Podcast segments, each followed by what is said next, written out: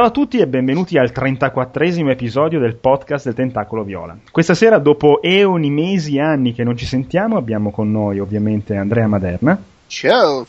Come sempre ovviamente abbiamo con noi anche Paolo Cego. Buonasera a tutti.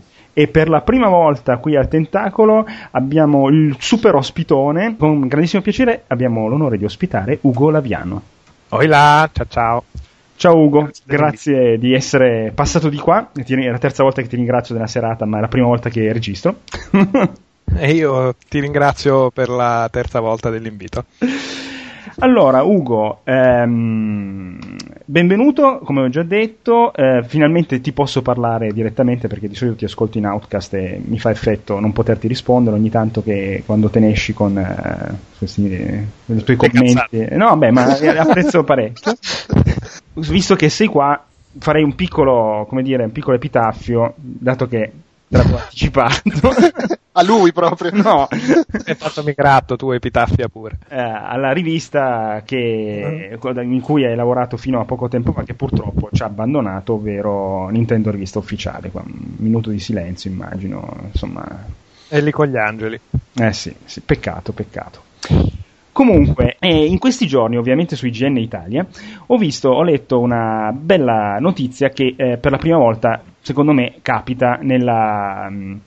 Eh, nell'avvicendarsi delle generazioni di console, ovvero per esempio per Call of Duty Ghost nella versione PlayStation 3 e PlayStation 4 eh, ci sarà la possibilità, spendendo un piccolo esborso in più, di avere sia la versione per la console dell'attuale generazione, sia la versione per eh, la console della prossima.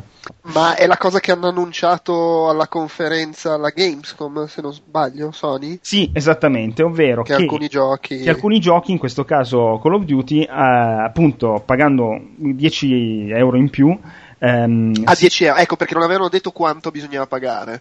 Sì, in realtà ehm, con 10 euro in più pu- puoi avere entrambe le, co- le, versioni. Quindi immagino che tu quando eh, comprerai la nuova console con il, eh, il, codice che ti verrà inviato potrai scaricare da PlayStation Network la versione eh, per PlayStation 4. Immagino che. Un difficil- megabyte al minuto, sicuramente. Esattamente. Immagino che difficilmente eh, ti, ti, mandino un, un, Blu-ray a casa con la versione completa. Secondo voi, Ugo, visto che sei qua tra noi questa sera. Fra l'altro, scusa, leggo che se sto capendo bene, sì. cioè questa cosa valida solo negli Stati Uniti che a 69 dollari puoi comprare entrambe le versioni però in formato digitale scaricandole. Questo per Xbox One. Per Xbox, esatto. Sì. Mentre invece se le compri in negozio ti, ti paghi, paghi 10 euro e no. poi si può anche cioè, sì, paghi 10 euro per avere la versione next gen. Ah, ok, sì, sì, sì, sì esatto. E poi c'è il Season Pass che si trasferisce da una versione all'altra. Vabbè, dai. Volevo fare una domanda a Ugo. Ugo, secondo te, Dimmi. Eh, questa politica, che è la prima volta che capita in un cambio di generazione, perché ovviamente tra PlayStation 2 e PlayStation 3, tra Xbox One e Xbox 360 non c'è stata, no? Questa cosa, cioè, mm. era capitato che ci fosse lo stesso gioco su entrambe le, eh, le, generazioni, però col cavolo che si poteva fare una roba del genere. Secondo te è una cosa che può interessare il pubblico o è proprio una roba che magari i publisher costa zero, tanto poi alla fine il gioco o da una parte o dall'altra glielo comprano e insomma è più una roba di immagine che di utilità reale per, eh, per l'utente. È una cosa che mi sono chiesto anch'io e, e quindi vi rigiro una domanda, ma il salvataggio si può girare perché sennò non ha molto, cioè non Infatti. ne vedo molto Beh, dipende, allora, allora, secondo me è abbastanza evidente che questa cosa è per chi gioca in multiplayer. Cioè, eh sì, ma in multiplayer se hai. Cioè, ti portano il tuo profilo. Ah, il profilo è online allora, e quindi quello eh, allora, dipende, dipende, dal gioco. Però, ad esempio, Call of Duty eh, ha questa cosa. Per, sicuramente c'è la Ghost. Non so se c'era anche prima che il profilo è unificato fra tutte le versioni.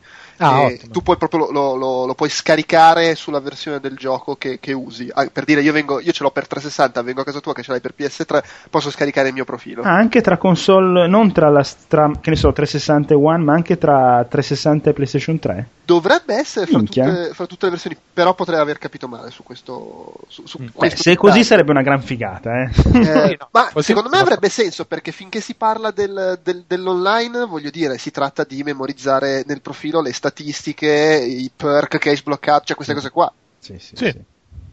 sì, non, non, non, la vedo come una cosa particolarmente difficile da fare. Soprattutto perché se stanno spingendo questo cloud è una delle funzionalità che il cloud dovrebbe offrirti.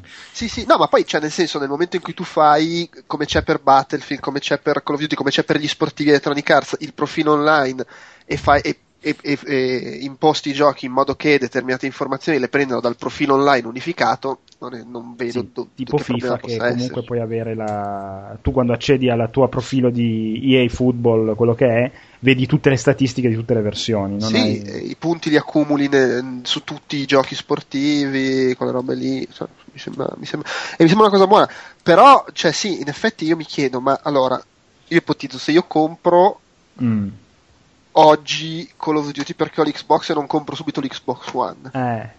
Perché non compro subito l'Xbox One? Perché aspetto che cai di prezzo, perché lo compro, sì. fra, un, se lo compro fra un anno compro il Call of Duty che esce fra un anno su Xbox. no, ma magari aspetti due o tre giochi che ancora esatto. devono uscire, o per esempio nel mio caso. È pensata per, per chi compra la, la, la, next gen a marzo, tipo. Eh, per esempio, per me una cosa del genere avrebbe senso perché io mi ritrovo che ho ancora col fatto che le nuove console non sono retrocompatibili, eh. per me quella è una funzione relativamente importante, ma estremamente importante nel periodo di transizione. Perché io adesso mi ritrovo che non ho lo spazio per uh, aggiungere altre console a quelle che già ho e quindi devo per forza sostituirle, ma ci sono ancora dei giochi che devono uscire mm. che voglio giocare sulle generazioni attuali un esempio Dark Souls 2 non uno esiste a caso, versione... eh? uno a caso non esiste la versione next gen eh, eh sì. per me significa che una delle due console sicuramente non la prendo finché non ho finito. Peraltro quello era proprio a marzo inoltrato, no? Se Esattamente. Quello, Beyond direi... Souls, ma GTA stesso, per me GTA è una roba che adesso mi spolperò per mesi, non ho nessuna intenzione di smettere GTA per uno qualsiasi dei giochi di lancio di quelle là, ma nei mesi successivi invece magari sì. E se inve- ed è un ah. ragionamento che Bene. si applica alla fine a PS3 perché è l'unica console per cui stanno ancora uscendo esclusive. Sì. Beh, no, beh, Souls, no. se prendi Dark Souls 2 comunque. È, no, però nel senso, su, su, su PS3 escono, che ne so, Beyond, eh, c'è anche qualcos'altro che adesso è uscito appena, appena adesso Puppeteer, su Xbox, su Xbox 360 non c'è niente di esclusivo che debba uscire. Quello è Beh, ma Microsoft sta facendo esattamente la non esattamente esattamente perché tra l'Xbox vecchio e il 360 è proprio morto di, il giorno stesso che uscì. cioè lì hanno preso una croce e l'hanno piantata su un Xbox e basta. In questo caso Microsoft non sta più supportando, poi uscirà FIFA eccetera, però sì, è vero. Sì, eh, ma lì secondo me è, è, anche un po' un, un, scusa adesso mi zittisco, ma è, è, anche una questione di rapporti con i publisher, nel senso che guarda le esclusive che ha preso, ma, tipo Titanfall abbiamo l'esclusiva, sì, però esce anche su Xbox 360, eh. cioè, perché giustamente dicevo, oh, vogliamo venderlo sto cacchio di gioco e all'inizio lo, non hai la base installata, eh, certo. Eh, certo. Da, da, un punto di vista, per come la vedo io in ogni caso, per, da un punto di vista di publisher, è un incentivo a far passare le persone alla next generation il prima possibile, uh, perché uh, prima si stabiliscono queste nuove piattaforme e, e, prima i publisher possono iniziare a fare a meno di dover continuare a finanziare uh, gli SKU, le versioni di giochi sulla uh, sulla vecchia, generaz- vecchia certo. generazione, quindi pagare di più. Quindi un, da, da, un punto di vista cercano di venderti il gioco magari pure due volte, già che ci sono, ma dall'altro punto di vista è piuttosto un, per, proprio perché non c'è la, mh, mm, la retro, retrocompatibilità, loro, il loro modo cercano in tutti i modi di velocizzare invogliare le persone a passare il prima possibile alla nuova generazione per, um, perché insomma sviluppare queste, tutte queste SKU contemporaneamente non è la stessa cosa di magari ti vendono il Blu-ray col DVD allegato e il, il, la digital copy che come fanno quei film uh-huh. sono spese aggiuntive eh sì. eh, che, eh, necessarie all'inizio perché fruttano Uh, e fruttano perché la base installata vecchia è ovviamente enormemente maggiore di quella nuova, ma da lì a passare a una situazione in cui la base installata nuova recupera facilmente i soldi, e addirittura quella vecchia invece è così vecchia che ormai gli aumenta e basta i soldi, non, non, frutta più come dovrebbe, ed è la situazione in cui poi purtroppo PS3 e 3, insomma, toglieranno la spina a queste due, a queste due console. E, e, nel mezzo di questo periodo di transizione i publisher si, beccano, si prendono dei rischi astronomici in quanto a soldi, a dover, a dover, fare, a dover cercare di vendere un gioco su più piattaforme. Non è che il publisher credo almeno si diverta a fare 10.000 versioni diverse dello stesso gioco. Lo fa, eh. lo, fa, perché cerca di eh, risk assessment, cerca di beccarsi più soldi possibile. Quindi se loro riescono ad accorciare questo periodo di, uh, di rischio, Mm-hmm. Questo potrebbe, cioè, sicuramente ci hanno pensato a tavolino e questa eh, potrebbe essere una delle soluzioni a cui hanno pensato per uscirci, ecco. Poi se funziona o meno lo vedremo, ecco. Beh, sì. anche perché nella peggiore delle allora, nella peggiore delle ipotesi vendono la loro copia del gioco o sull'una o, o sull'altra. Esatto. Nella migliore guadagnano 10 dollari in più. Perché tanto, Esattamente. Cioè, Secondo me c'è anche qualcuno che lo compra veramente due volte e non ha capito bene la cosa. No, sì, il, il, discorso lì, cioè, vabbè, ripeto, se sei uno che gioca in multiplayer, assolutamente ha senso. Io mi chiedo chi possa pensare di comprare, non lo so, eh, Watch Dogs per giocarsi il single player, poi esce Xbox, ah me lo ricompro 10 euro, così me lo rigioco next gen. Assassin's, cioè, Assassin's Creed 4, insomma. Sì, no, più che altro perché se, se hai aspettato mesi per comprare la next gen perché volevi che uscissero dei giochi che ti interessavano, poi la compri e ti prendi il gioco che hai già giocato su 360. Allora sei scemo, scusa. No, eh, però effettivamente ha senso con quei giochi che hanno vita, appunto tipo Call of Duty, comunque che hai, l'online sì, dura sì. tutto l'anno.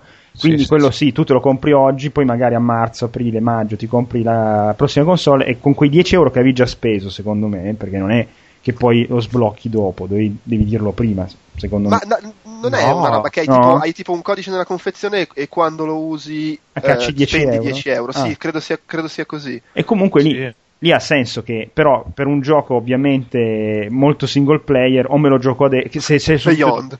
Esatto Beyond. A parte che Beyond dura talmente secondo me sarà un gioco che se arriva ai, insomma, alle 8 ore di gioco è già un miracolo. Quindi no, sì, te lo finisci prima che esca la, la, la, console nuova. Dipende, dipende quante ore stai a guardare Ellen Page sotto la doccia.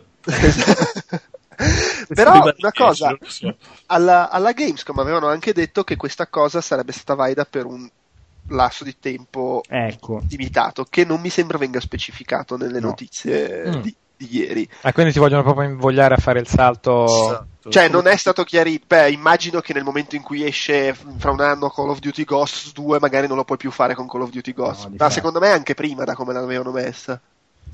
Eh... Eh, non ho seguito abbastanza bene. Non, a me interesserebbe un tot di giochi e mi potrebbe portare paradossalmente ad acquistare sempre più in là la nuova generazione.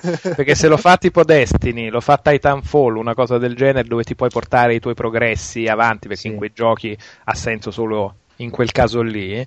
Allora nulla mi vieta di giocare Titanfall e Destiny sulla mia 360 senza o PS3 o quello che è, senza dover aspettare o Beh, dover fare il salto. Continuo a giocare, poi quando faccio il salto spendo questi 10 euro e continuo a portarmelo avanti con la versione più figa. Quello sicuramente potrebbe vietartelo il fatto che magari faranno cagare. ah, beh, oh, sì, chiaro, però sono tre giochi tipo che mi interessano al momento. No, no, chiaro, però io tipo ricordo te- Test Drive Unlimited mi pare fosse, che sì. la, cioè, era uscito su, su Xbox 360 e c'era anche la versione PS2 che era Beh, sì, sì, io mi ricordo Ghost Recon, eh, il primo Advanced Warfighter, che la versione per Xbox il primo e PS2 era una roba agghiacciante, missioni che si finivano da soli, invece quello per 360, PlayStation 3 non c'era ancora, quello per 360 era il Ghost Recon vero. sì. Le versioni Wii dei Call of Duty. Esattamente. C'è un altro esempio. ma guarda che, vedi, siete proprio impreparati su queste cose, perché le versioni di Call of Duty per Wii sono assolutamente dignitose. Se volete fare Io... un esempio cristiano di orrore puro, dovete parlare di Far Cry Instinct, per esempio, su qui. No, ma quello è il gioco diverso. tipo, ah! No, io, il io ho giocato e finito. Il fatto di Call of Duty è lo stesso gioco, però minchia, guarda un attimo la grafica dell'altra versione. Io però giocato e finito Modern Warfare 3 su Wii, eh. lo ricordo. e non mi è dispiaciuto. Dicevi no, Paolo? sono dignitosissimo. Sì, ci vai, sono, Paolo, ma vai. non volevo interrompere nessuno. Vai. Eh, dicevo, un altro esempio simile a questo è l'approccio che Ubisoft ebbe a suo tempo quando c'era uh, Splinter Cell Double Agent, se mi ricordo. Mm non ho giocato nessuno due che non mi pronuncio sulla qualità, ma so, se, se, ho capito bene, che la versione per um, ehm, PS2 era proprio un gioco diverso, una storia quasi forse anche diversa, il level design diverso rispetto alla versione per 360. E, que- e quelli sono costi. Quindi tutti questi publisher che magari hanno rischiato troppo, hanno perso un sacco di soldi la scorsa volta che hanno dovuto passare da una generazione all'altra, magari si sono preparati meglio questa volta e stanno cercando appunto di uh, suggerire queste nuove possibilità. Cioè, eh, si tratta sempre, cioè, alla fine della, della, della, fiera il publisher cosa vuole fare? Vuole fare soldi, ma non va. vuole perderli. Ma il videogioco è arte, tu non capisci, Paolo. Ma il, eh, ma soldi, non è il mio più migliore amico. Eh? Mi state dicendo questa cosa che il publisher non è il mio più migliore amico che mi fa le cose dell'amore? Pare di no. Pare di no. Spesso, Natale non esiste. Spesso quelli che consideri i tuoi migliori amici sono quelli che poi te la mettono nel culo. Ma difatti il publisher lo fa l'amore con te, sei tu che non lo fai con lui. E, ehm, comunque staremo a vedere, sono curioso. L'unica cosa che penso è che ho talmente tanta roba da giocare anche grazie al PlayStation Plus di Sony che non so quando passerò mai alla, alla prossima generazione. Boh, probabilmente per, eh, per il compleanno dell'anno prossimo. Non so. Anche perché non eh, c'è. Non è presto, io pensavo due o tre anni. Io ho una pila di giochi che, eh, tranquillo proprio. Eh, ma io poi, vedi, con GTA l'ho comprato anche se devo ancora finire Dark Souls, che da febbraio dell'anno scorso che ce l'ho aperto. Però. Bisogna chiarire i parametri, perché se io dovessi ragionare in base a, eh, prima devo finire i giochi, no, allora sì. dovrei essere fermo all'amiga. Mi manca ancora tutta la libreria completa dello Spectrum, non posso andare avanti. Lo storico incallito, quello che deve giocare assolutamente tutto. no, più che giocare tutto è per comprare una cosa nuova finire quella vecchia. E allora lì sì, lì è dura, eh? anche perché lo Spectrum ci metteva a caricare i giochi e mica... Bene, comunque secondo me se lo facessero per molti titoli sarebbe una gran figata, ma capisco che è un costo infinito. Probabilmente la mossa di Microsoft di anni fa di switchare subito sulla, sulla generazione nuova era, sarebbe quella più furba. Perché eh, ho capito, ma lì avevano il fatto di, di, cioè nel senso non avevano la base installata che hanno sì, adesso. Quello è vero, quello è vero. Sì, sì. Questa, questa, volta invece sono, sono, ben messi e non devono scontentare nessuno. Però tanto per esempio una, l'Halo esce solo per, per, per, Xbox One ovviamente, chissà quando. Quindi. Sì, no, ma lo, loro come Microsoft credo che non stiano facendo no. nulla per Xbox. No, vabbè, sì, coso, Project Spark è compatibile anche con 360, però insomma. Sì, vabbè. Eh, però comunque si sono, hanno fatto in modo di garantire il supporto. Ma Ugo, visto che hai citato Dark Souls 2, secondo te è un errore di programmazione il fatto di far uscire così avanti con le console next gen già fuori da un, insomma, da un 4 mesi e passa? O proprio se ne sbattono il cazzo e dicono tanto chi gioca no, con, con Dark Souls? Secondo me non è un errore proprio per il discorso che si faceva prima, che l- per quanto ci sia il pubblico ossessivo della next gen e delle cose, l'installato della generazione precedente, per proprio una questione di tempistiche, per anni sarà talmente superiore che non sono tre mesi di, di più in là a far sì che il gioco ah no, allora è condannato. La maggior parte della gente non la compra la console, cioè è chiaro che ci siamo noi che siamo impallinati che, che, magari stiamo là a sbavare al day one, ma il grosso del pubblico non fa così, altrimenti qualsiasi console avrebbe una base installata di 80-90 milioni di unità al day one, eh, ma non è così. Però Quindi, la clientela... No. L'hardcore clientela... si sposta, dici subito. No, no, no, a tutt'altro. La clientela a cui si rifà um, Dark Souls uh, è, pro- è molto probabilmente la clientela che aspetterà tranquillamente uh, sì, sì. che esca prima di passare alla, alla, next generation. Non credo che sia il tipo di clientela che cavalca l'onda dell'hype e, e se non può, cioè, e si compra la console nuova generazione se sa che non può permettersi il gioco che sicuramente sta aspettando con la bava alla bocca. Uh, Sono io, non... stai parlando di me. e, e, quindi no, non, non, non, credo, non, credo, che avranno problemi di vendite uh, Dark Souls 2 a farlo uscire così tardi, proprio perché non è un gioco mainstream, almeno non credo, non ancora, e la clientela ce l'ha lì, bella, bella in attesa e non, non, si sposta, ecco. Beh, io vedo una sovrapposizione, però, cioè, da un'altra parte è talmente super hardcore ed è talmente il pubblico super hardcore quello che si butta al day one che un minimo questa cosa secondo me c'è ma non da dire sarebbe stato più intelligente per forza investire anche su una versione next gen, visto poi la fatica che hanno fatto col primo a portarlo su PC e con quali risultati, e visto anche e il fatto che appunto la base installata è talmente superiore delle console precedenti che non è un obbligo, cioè non c'è il terrore di oddio se non facciamo un gioco per la next gen non vendiamo, ma se facciamo un gioco per la next gen la versione in cui spendiamo un tot sì. rischiamo di non avere un rientro economico tale da giustificare quella cosa, soprattutto come dicevi giustamente tu, per un gioco per cui il pubblico che è interessato a quell'esperienza se lo prende senza sì e senza ma a prescindere da dove esca.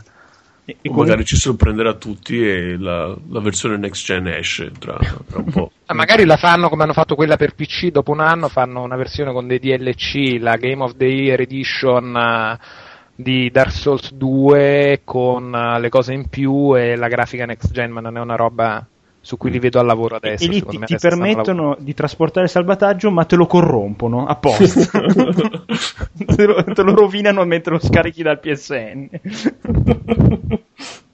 per me il disastro del DLC del primo è stato proprio il fatto che se avevi già finito il sì. gioco come avevo fatto io, te lo dovevi rigiocare una volta per arrivare a vedere contenuti nuovi. Sì, ma cosa che io una roba da psicopatici, scusa. Eh, eh, io ho, conosco persone che l'hanno fatto, però io non avevo il cuore, anche perché per me un, non sono uno che ama rigiocare. Quindi anche il New Game Plus ho fatto un paio di boss per vedere, ma la voglia di riarrivare a, a passare il punto per cui potevi era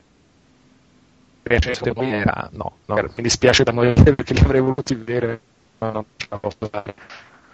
E io invece sono bloccato da, a metà gioco da, da, credo sei mesi, dal primo Dark Souls ovviamente. Dove, dove sei arrivato? Sono arrivato, allora, dopo la seconda campana torni nella zona lì del, della cattedrale, attraverso il ponticciolo entrano in quel, in quel mega, insomma, dove, era, dove c'era il, il, portone chiuso, sigillato, mm. invece adesso è aperto, sono lì praticamente. Sono non lì. sei a metà gioco.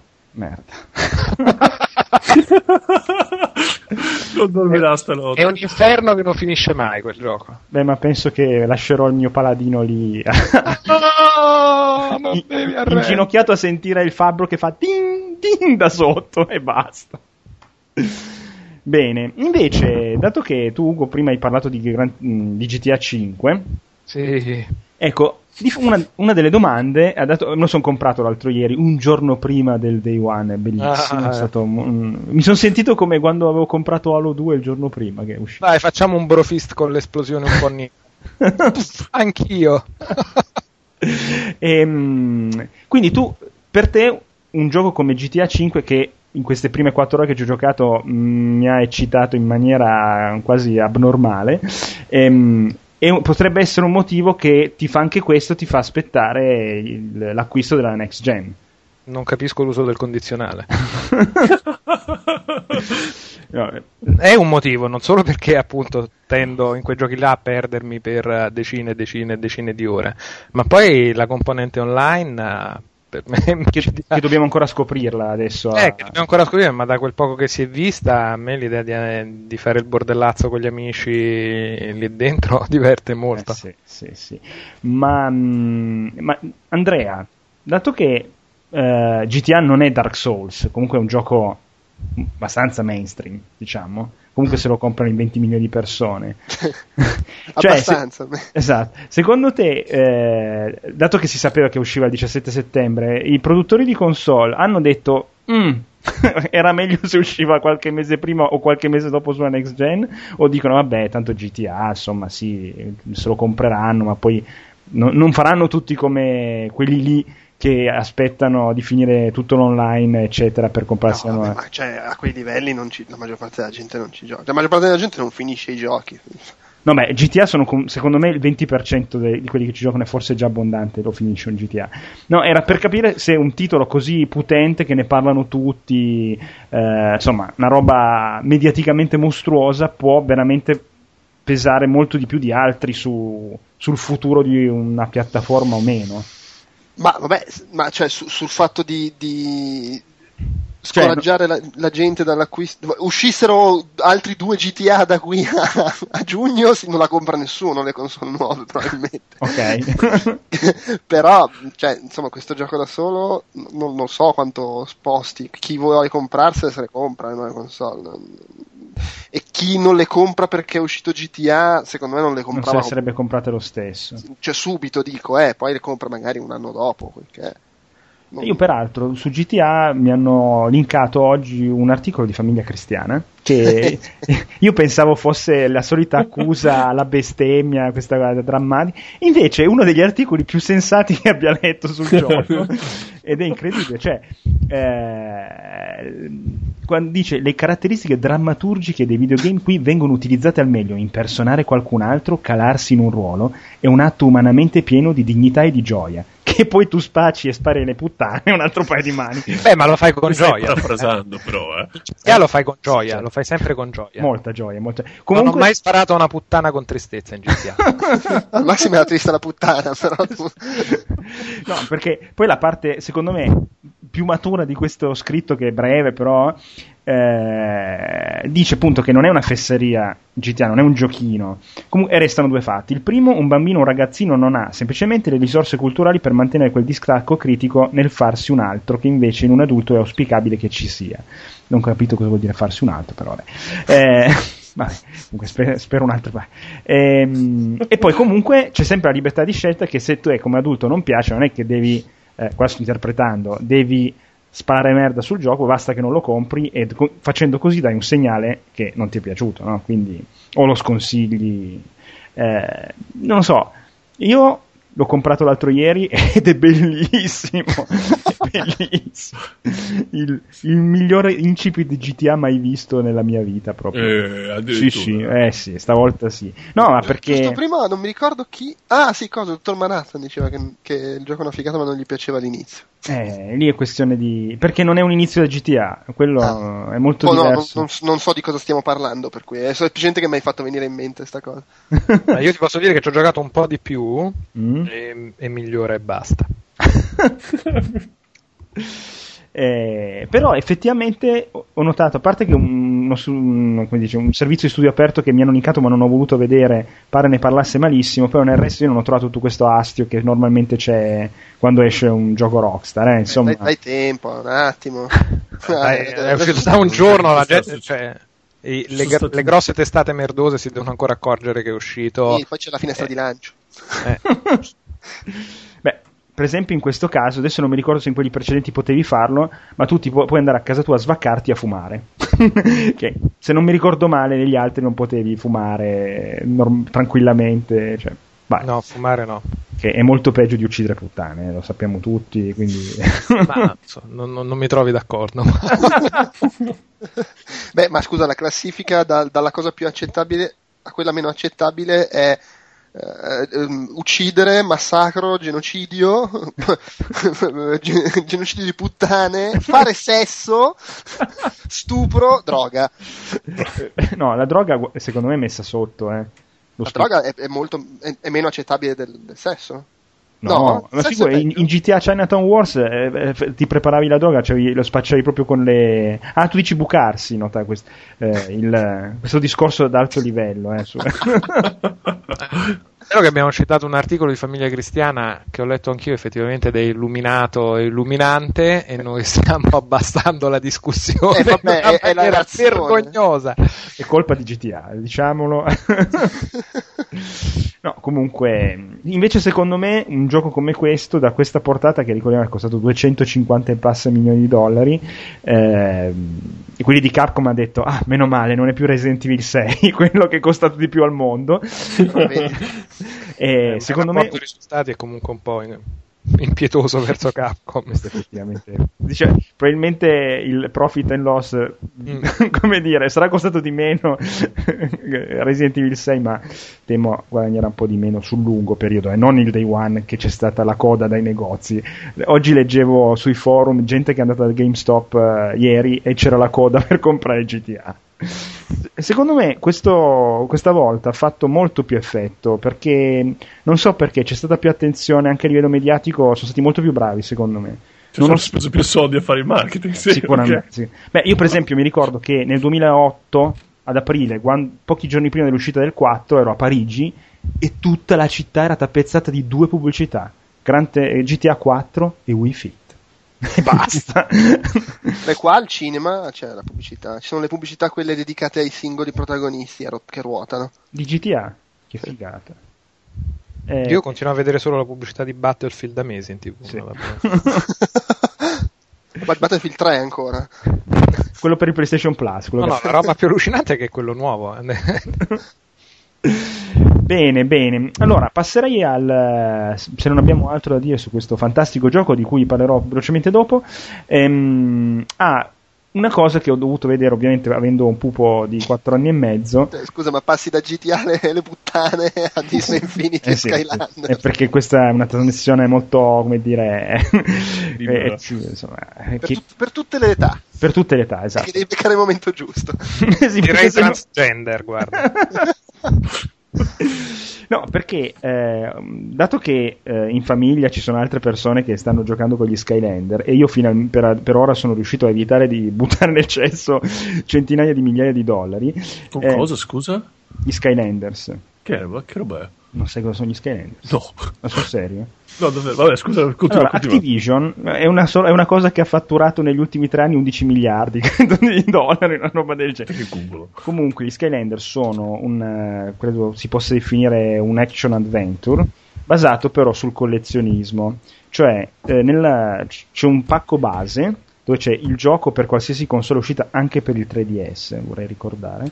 E mm, in questa confezione ci sono tre action figures, una base da collegare via USB alla console o, o via cavo alla, alla, 3DS così e eh, praticamente tu per controllare i personaggi sullo schermo devi averli fisicamente il pupazzetto e metterlo su questa base tramite tecnologia NFC il gioco riconosce che pupazzetto è messo sopra e te lo fa apparire sullo schermo questa cosa cosa comporta? Comporta che ovviamente il ragazzino vuole avere tutti i pupazzetti che costano 9,90 euro l'uno, quelli piccoli, quelli grandi costano dal 14,19. Eh?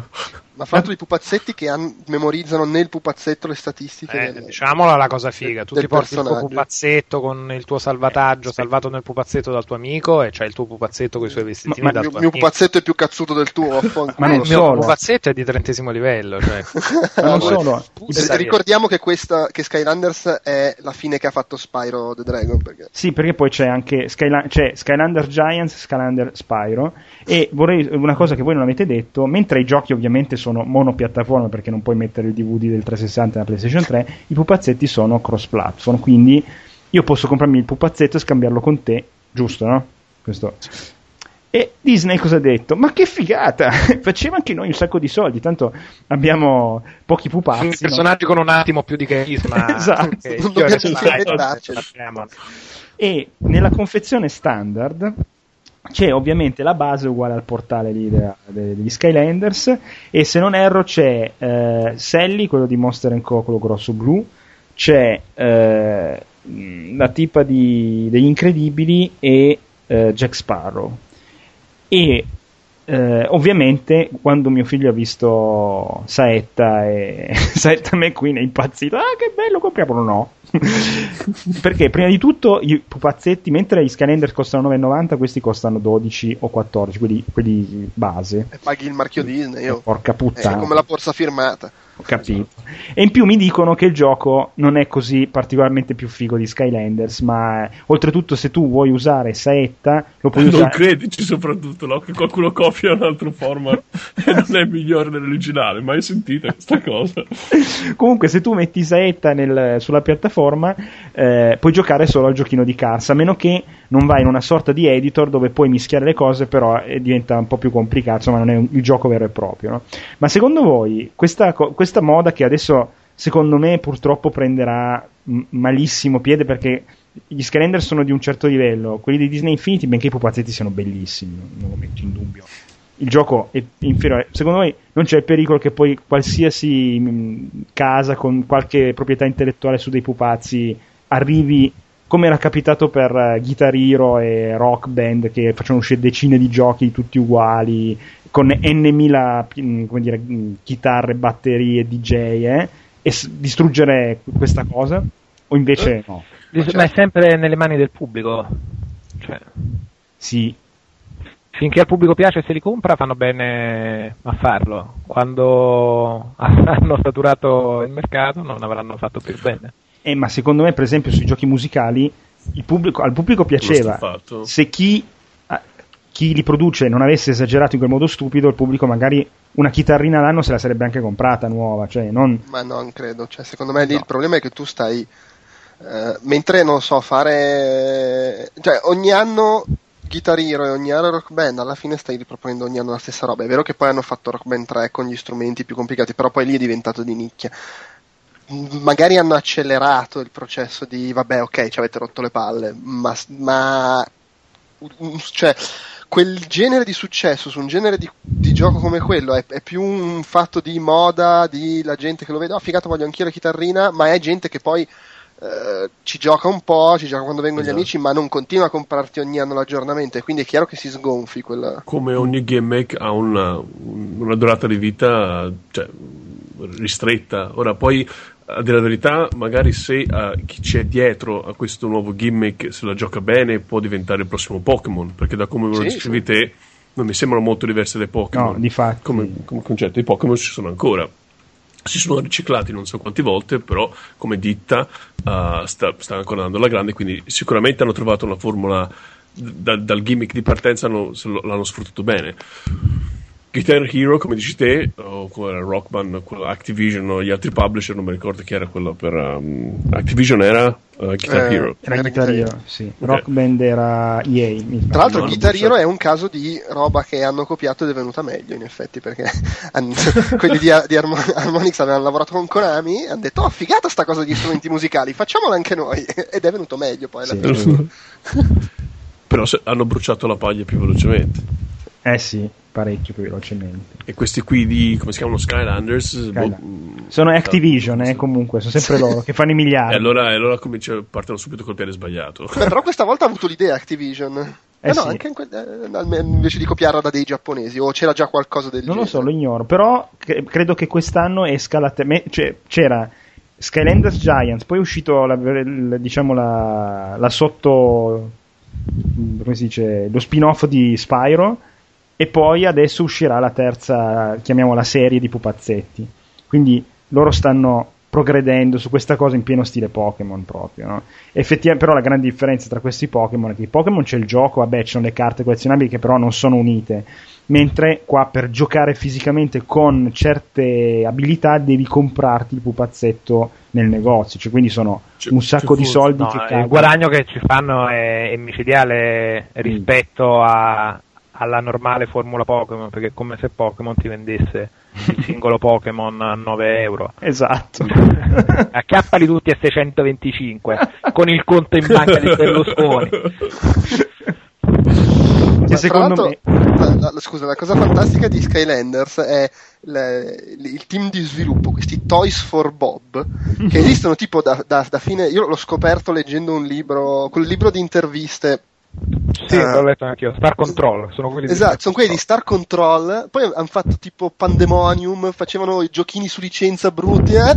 E poi hanno avuto, dopo Madagascar Escape to Africa, sono passati a Skylanders. C'è stato un, dire, un incremento delle loro quotazioni. Eh, ma poi è l'idea che è geniale, unire il videogioco al, al collezionabile vero. Cioè, questa è è geniale, eh? proprio creare loro dal nulla. Insomma. Ma comunque il libro che ci sta Andrea è molto divertente il fatto che nel momento in cui gli hanno fatto l'intervista, loro stanno lavorando agli, a Skylander, ma deve ancora uscire, eh. e dicono: Ah, speriamo che questa idea sia simpatica, possa tirare, però noi comunque vorremmo fare Star Control 3. Bra, gli miliardi di dollari. Curiosamente non hanno fatto Star Control 3. Eh? Co- comunque sta, sta, sta, un po' succedendo questa cosa, nel senso che adesso non mi ricordo cos'è, ma c'è qualcosa di annunciato per Wii che sfrutta il fatto che il gamepad ha il sensore per, ha quel genere di sensore lì e c'è eh, coso eh, Angry Birds Star Wars 2 non hanno annunciato che c'è una roba del genere con i pupazzetti. Ah questo lo ignoravo. Mi, mi pare di sì adesso non vorrei confondermi ma mi pare proprio di sì.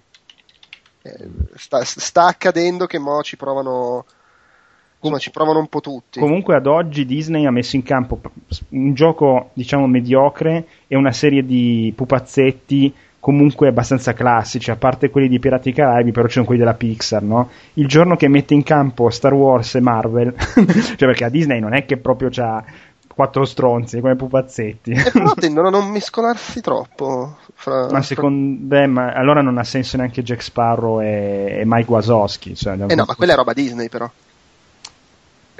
No, Sparrow è di Disney, nasce come attrazione di Disneyland. Sì, ma per esempio Mike Wazowski no, nel senso se la sono comprata con Pixar. Sì, però Pixar alla fine, cioè... Quasi Pixar che si è comprata Disney. Quello è vero. Tra l'altro. non so, Marvel secondo me rimane, e, e Guerra Stellari rimangono separati e li stanno tenendo anche, devo dire, penso saggiamente separati, però poi questo... Comunque sì, eh, Angry Birds Star Wars 2 c'ha una ha una roba che funziona con i QR code ah, che okay. puoi evocare un, un uccello o un maiale specifico nel livello però insomma stanno facendo queste robe qua che bella immagine sì, evoco un uccello Beh, non vi dico l'applicazione dei gormiti per iPad. Vabbè, comunque, eh. sì. Eh, beh, oh, e difatti per quello che secondo me si rischia di andare a saturare, perché ormai c'è un sacco di roba che in un modo o nell'altro sta usando questa idea qua. Quindi eh. tu compri le carte, le metti sull'iPad, peraltro sembra una magia, lo riconosci, non so come faccio. Mi hanno spiegato che praticamente la carta in realtà ha dei micro bozzi che simulano il multitouch del dito, quindi poggiando la carta sullo schermo, sì, l'iPad riconosce la carta, vabbè, una roba. Vabbè, ma... Non ci arrivo, ragazzi. No, è la tecnologia a un certo punto è magia. È magia. Arrivare a capire, è magia ed è bello per quello. Comunque, se fanno la roba degli, dei Marvel, della Marvel, secondo me, qualche soldo lo spendo anch'io. Mm, mm. sì, sì, sì, sì. Bene, allora abbiamo fatto in freddissima con questi bellissimi argomenti. E e in realtà, eh, piccolo spazio contest, dato che circa tre mesi fa, poi io li ho avvertiti un po' prima della registrazione di questo episodio, però avevamo messo in palio Stealth Bastard Deluxe e di Rester. Allora, Stealth Bastard Deluxe, Deluxe lo vince Semvise Marco, mi sembra che si chiami, che eh, dato che ho chiesto di consigliare, cioè di tirar fuori un bel film di spionaggio, quelli che mi sono stati consigliati dalle altre poche mail che sono arrivate non è che mi piacessero tanto, lui ha, ha detto The Game, che è il film di Fincher con, eh, eh, con Michael Douglas, che non è di spionaggio, però mi piaceva, allora vinto. Vabbè. Vabbè, tecnicamente, no, ma gli altri non c'entravano una mazza. Comunque, eh, The Game era quello più di spionaggio che si avvicinava. Gli altri erano un fico Rocco Sigfredi. Invece di Rester lo vince Luca Costi che io, la domanda era ma mh, mm, cosa ci fareste sull'isola di Direster e lui ci, ha fatto, ci farebbe un Wii Sport tristissimo. So, un Wii Sport Resort triste con delle prove urende che mentre giochi ti racconta una storia. Roba malinconicissima.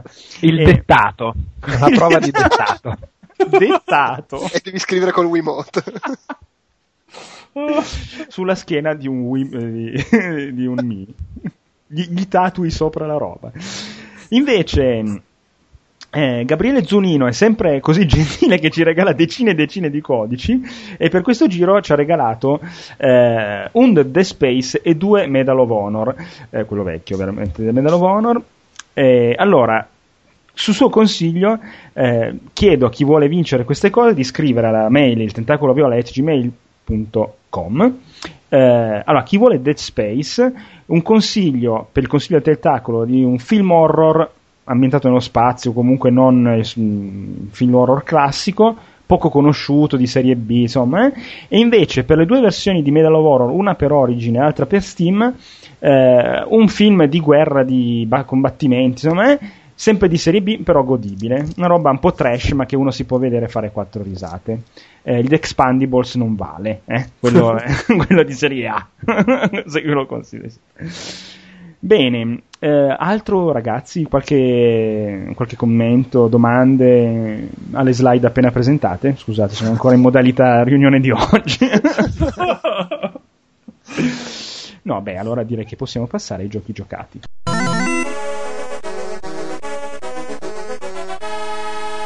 Prepare to qualify.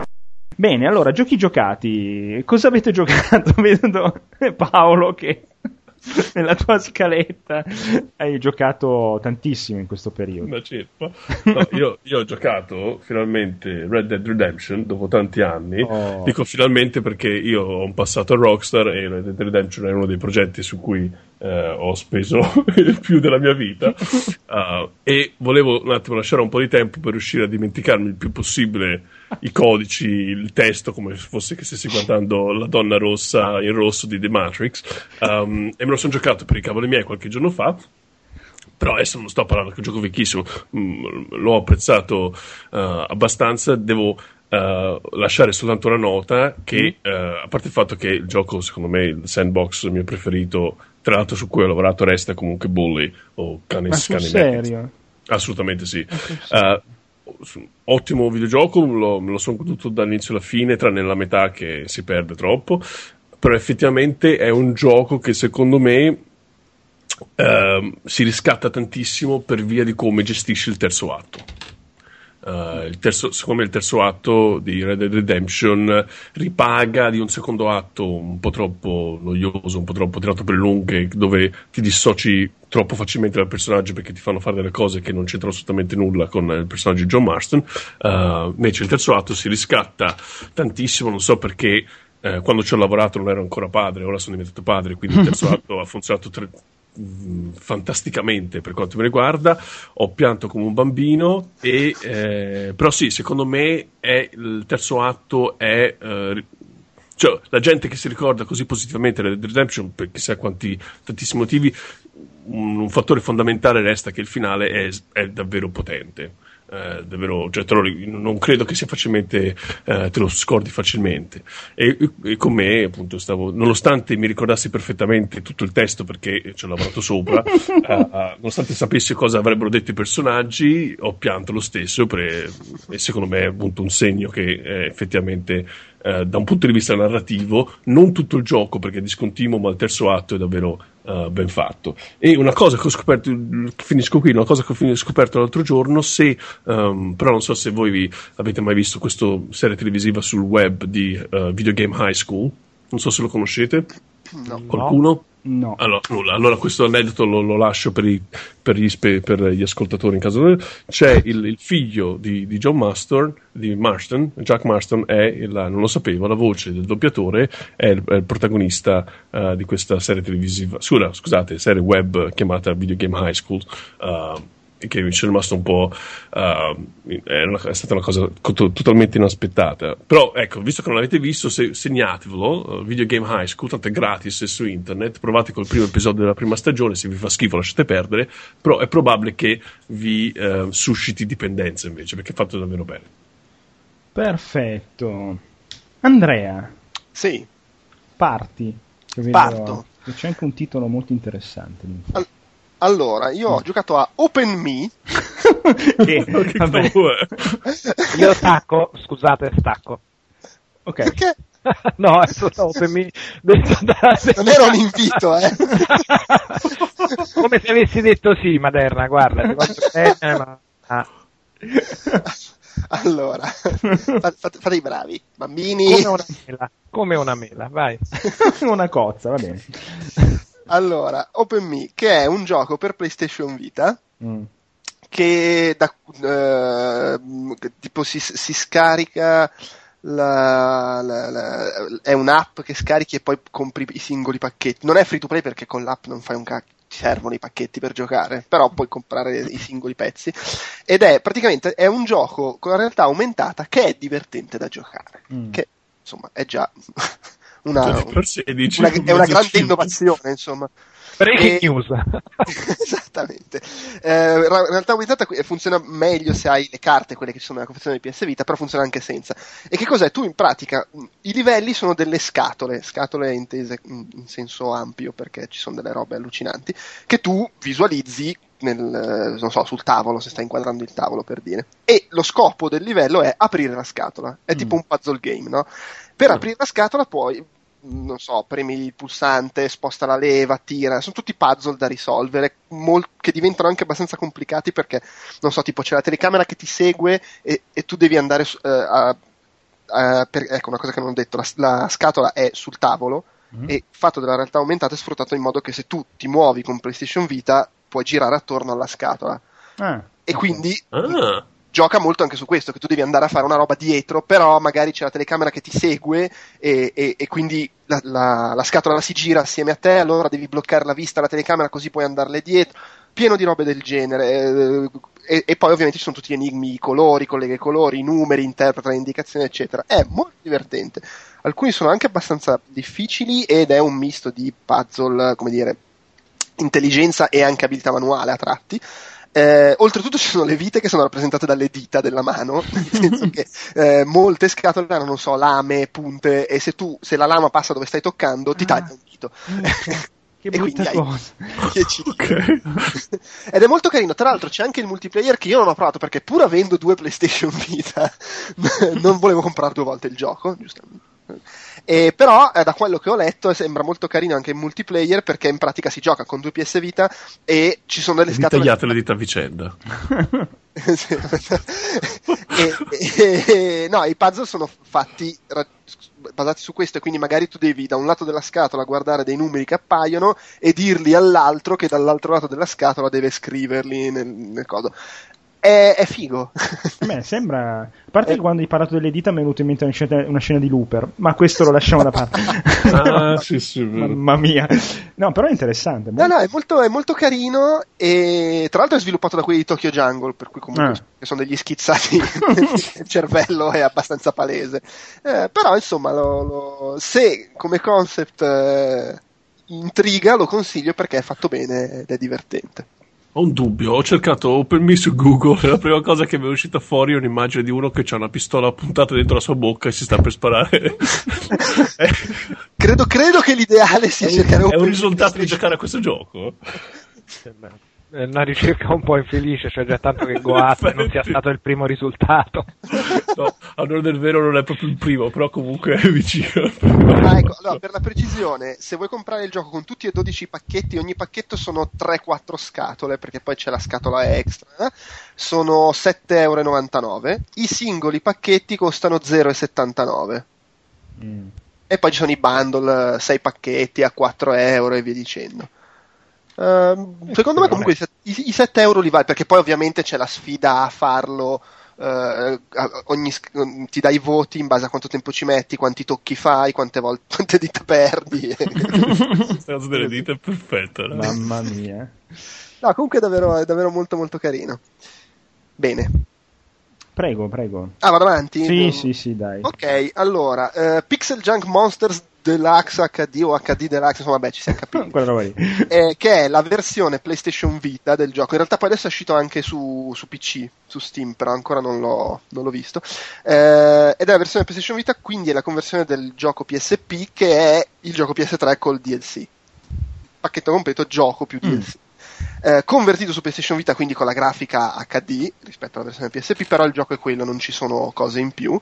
E, e, vabbè, hai i comandi touch, ma secondo me si adattano, si, funzionano, ma secondo me si adattano male a, a Pixel Jack Monster. Perché, per chi non dovesse conoscerlo, è ritenuto uno dei tower defense più fichi che ci siano, ha questa cosa che rispetto magari ai tower defense in cui tu semplicemente tocchi in giro per costruire la roba, qui hai il personaggino che devi spostare in giro. E quindi eh, per costruire le torri, per raccogliere i soldi e i bonus, per andare alla base e comprare nuove torri, eccetera, devi proprio muoverti fisicamente e andarci, che chiaramente cambia un po' le carte in tavola perché ci metti più tempo, eh, perché devi evitare i nemici, i mostri, perché se ci vai addosso perdi gli oggetti che hai raccolto, insomma è un po' diverso come come dinamiche rispetto al gioco in cui semplicemente scegli le cose e le, sbatti in giro.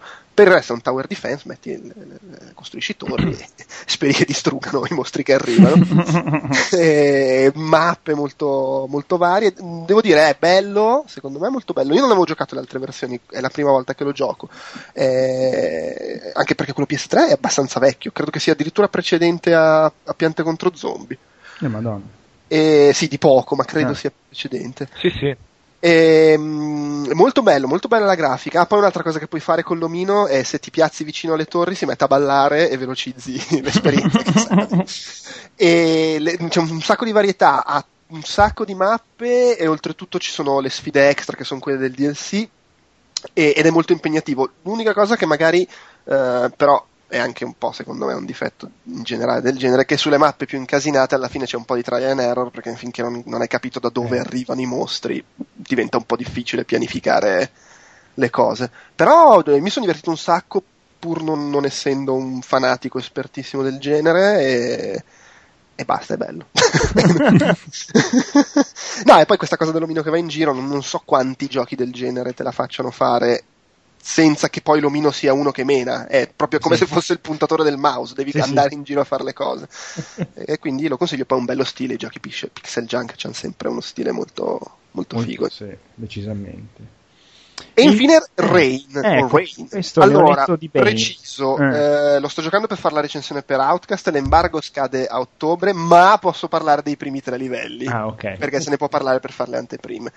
Eh, che vabbè, poi non ha senso raccontare i primi tre livelli, parlo in generale delle impressioni su, sul gioco. No, ma anche adesso. che cos'è che io non l'ho capito bene. Cioè... Tra l'altro li ho giocati tipo un'ora fa, eh, ah, i primi okay. tre livelli. E, allora, praticamente è un gioco sviluppato da Sony Studio Japan, Japan Studio, bla bla. Che invece di sviluppare Last Guardian stanno a sviluppare questa cosa. Beh, oh, penso abbiano diversi team.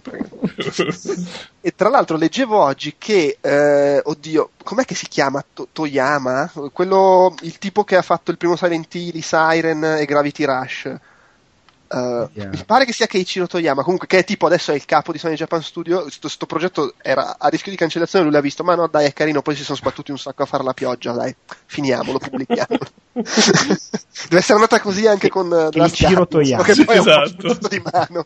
Si sono sforzati col topone, dai, andiamo avanti. E praticamente è un gioco, allora, è un gioco scaricabile, Mm. E, che esce su PS3 ed è uno di quelli molto facciamo la poesia mm. c'è mm. l'introduzione ad acquarello eh, le musiche al, al, pianoforte il protagonista è un bambino che, che, segue una bambina che potrebbe diventare un po' meno poetico però e, e in pratica è ambientato cioè il, il, il, succo è che questo bambino vede questa bambina eh, minacciata da un mostro e li segue perché vuole aiutarla Mm. So, e si ritrova in questo mondo dove sono tutti invisibili, compreso lui diventa invisibile, ma piove continuamente.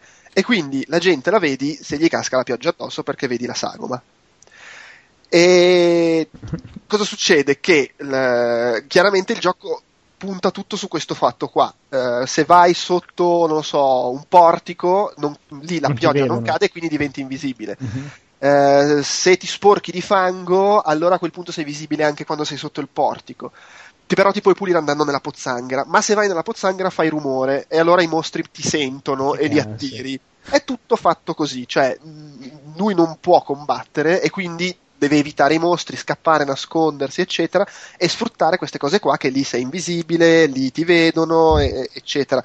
Eh, a volte è anche abbastanza sottile perché magari c'è un punto in cui ti puoi nascondere dentro degli armadietti, ma alcuni non hanno il, sono rotti sopra e quindi ti nascondi nell'armadietto ma casca l'acqua e il tipo arriva per la porta e ti vede e ti ammazza. A confronto Ico era la fiera dell'allegria proprio. Tra l'altro i mostri sono tipo dei cani eh, c'è questo il, il, capo dei mostri, eh, è questo tizio gigantesco, ovviamente poi non si capisce bene come è fatto perché vedi solo la sagoma dipinta dalla pioggia, però c'è questo tizio gigantesco che va in giro con il braccio destro è una specie di enorme mazza e il braccio sinistro è, ha un dito lunghissimo che punta in giro cercando. I giapponesi stanno veramente male. E ovviamente immagino che andando avanti il gioco punti un sacco sull'inventarsi modi nuovi per sfruttare la pioggia. Per esempio, l'ultima cosa che ho visto prima di interrompermi sono dei quadrupedi giganti che non ti attaccano, ma essendo giganti, se tu ti metti sotto lì la pioggia non cade e sei invisibile. E quindi se gli stai sotto mentre camminano puoi spostarti non visto dagli altri mostri. Madonna. E insomma è tutto così, mi sembra molto carino. L'unico mio dubbio per il momento è che devono continuare a inventarsi cose fino alla fine perché sennò rischia di diventare un po' monotono considerando che non fai altro che camminare fondamentalmente. Eh, anche se non so quanto venga sfruttato c'è un, anche un tasto azione che fino adesso è solo per leggere cose e tipo aprire porte. Magari poi ti fanno fare più cose magari poi ti danno la, la mitragliatrice all'ultimo esatto. livello poi esatto. tutti non, non il 4 che però funziona sotto la pioggia. Esatto eh, però per il momento è molto bello, è molto carino come stile, anche se forse mi sta piacendo come stile, ma non è bello come l'avrei voluto. Cioè, non è quella roba che ti lascia proprio a bocca aperta. Non è Journey. Eh sì, eh, ti, però comunque bello, eh, vabbè, però belle le non è giorni. Son... Vabbè sì, però belle no. le musiche, tra l'altro non tutte le musiche sono originali, cioè, nel senso all'inizio c'è un, non dico quale, però c'è insomma, una suonata pianoforte mm. piuttosto famosa che mm. ci sta molto bene in quel punto lì. Eh, fatto bene, mi sta piacendo, poi vedremo come sarà. Anche perché Journey eh, l'ho preso al post perché è l'unico gioco negli ultimi anni che mi ha fatto fare oh, è bellissimo, voglio vivere in quel post. cioè, veramente sì. Bene, bene. Ugo, tu hai qualche gioco giocato recente? Io ho giocato recentemente, a parte GTA negli ultimi due giorni a sangue, a Dragon's Crown. Dragon's ho giocato, Crown. Ho giocato da quello di Vanillaware, uh, sì. che è praticamente Golden Axe con lo stile esatto. grafico super figo e un minimo di elemento GDR roso di crescita dei personaggi in più. Mm. Ed è questo che ti ho detto. Ma fatto molto bene. Su cosa per lo PS3 lo sto, l'ho preso in portamedica esce a ottobre se non sbaglio in versione PAL uh-huh. ma visto che la PS3 non è region locked perché io lo stile di Vanillaware mm, è proprio quella roba che mi trasforma in graphic war non sono molto una graphic war ma in certi casi sì e quindi quello stile 2D giappo super uh, gustoso, mi manda al manicomio come mi ha mandato al manicomio Muramasa e quindi ho dovuto prenderlo subito americano. Mm-hmm. E, mi, e mi, non l'ho ancora finito del tutto perché è anche abbastanza ciccioso. Mm-hmm. Ma è molto ben fatto. È molto ben fatto. Vedo anche che esce per PlayStation Vita, oltretutto. Sì, sì, sì, sì, esce in entrambi i formati. Purtroppo non è cross-buy, nel senso ah, che se prendi una versione non hai l'altra. Il vantaggio su Vita e che hai un minimo di componente touch perché ci sono mm. dei segretini da trovare in giro che se no vai col secondo analogico con PS3 mentre là vai col touch tocchi e tipo ti appaiono i gioiellini o le rune da toccare nascoste nello scenario per il resto è un, veramente un picchiaduro a scorrimento con crescita dei personaggi e questo stile grafico elegantissimo poi c'è stata tutta la polemica sull'esagerato peraggio o meno ah, giapponese, se sessista o meno, cose del genere, ma in realtà lo stile grafico è tutta un'esagerazione iper uh, atrovizza, iper ingigantita del fantasy, quindi il nano ha 400 muscoli in più rispetto a quelli che ha l'anatomia umana, è una carriola di muscoli e la sorceress ha due peli che non finiscono mai, l'Amazzone è un misto delle due, ha un culo enorme, una fascia di muscolo infinita, il guerriero è gigantesco e via andando. Ma si può dire che è una sorta di Guardian Heroes, una roba del genere? No. Uh, beh, più, più, più, più Golden Axe, con il fatto che è molto fantasy, ah, okay. il fatto che ha questa componente GDR in cui hai le, le, classi su cui metti le abilità che poi con i punti che fai con i livelli puoi andare a prenderti, che ne so, l'elfa che ha le frecce fai diventare che spara più frecce oppure che fa un attacco ad area, insomma ti customizzi un po' la crescita del personaggio e con una forte componente di loot per cui prendi gli equip, gli archi, le armi, gli spadoni, le cose, ti equipaggi tutto sempre più figo e e, e, devo dire anche i boss sono molto fighi come sono fatti nella tradizione del genere, però hanno delle idee, delle cose diverse. Per dire, a un certo punto c'è uno scontro in cui ti trovi contro dei pirati che hanno tipo la lampada di Aladino da cui emerge il genio il della lampada che fa un disastro, però se tu ti impossessi della lampada puoi usare la lampada ed evocare il genio contro di loro, contro questa massa di nemici, cioè tutte delle idee anche sfiziose. Bello, bello. E è veramente graficamente maestoso, proprio molto bello. Mm. Deve piacere il genere, cioè quel ovvio. minimo di grinding, quel minimo di bastardaggine da il nemico ti tocca a livello più alto e ti, e ti devasta, ma Beh, noto una ricorrenza nei tuoi gusti di queste beh, no, beh, no, no, no, rispetto a Dark Souls è una passeggiata di salute, eh, eh, okay. Ah, e la cosa molto carina è che c'hai il coop sia in locale ah perché ci sono fino a quattro personaggi, sia il multiplayer online. Per e cui... è molto bello. Sì, sì, mm. sì. E, bene, altro? Questo. Basta. Que- GTA, poi Beh. non ho giocato molto nell'ultimo periodo, ma ho giocato a questo e poi negli ultimi due giorni, immagino che ne parliamo tra poco, mi sono immerso in GTA sì. a testa bassa e sono una decina di ore, quindicina di ah, ore. sei molto più avanti di me, molto più avanti. Sono proprio sparato in vena dura. Madonna, io ho fatto un 4 ore scarsine e, e lo trovo veramente una roba ma molto al di sopra della media del, cioè, cioè, tu giochi a Sleeping Dogs che è l'ultimo che ho giocato in stile e ti sembra un giochino proprio una roba fatta così bella, carina ma un giocattolino rispetto a GTA roba... a livello di, di, di produzione non oh. è tripla e quintupla sì, sì, sì, sì, ma l'unica cosa che a me non funziona? a prescindere dal marketing si vedono. Eh, l'unica cosa che a me non funziona è sto dannato social club che non riesco a loggarmi dalla console, non posso fare le foto, cazzo. Volevo... Ieri ero da... in spiaggia al tramonto, volevo fare una bella foto, niente, non sono riuscito a loggare. Ma rosicare dicendo che ho fatto esattamente una foto sulla spiaggia al tramonto ieri sera. Ah, porca. Eri te... ero io che dovevo fare, mi hai rubato. Ero io che occupavo la banda del social club e che occupavo le mie belle foto al tramonto.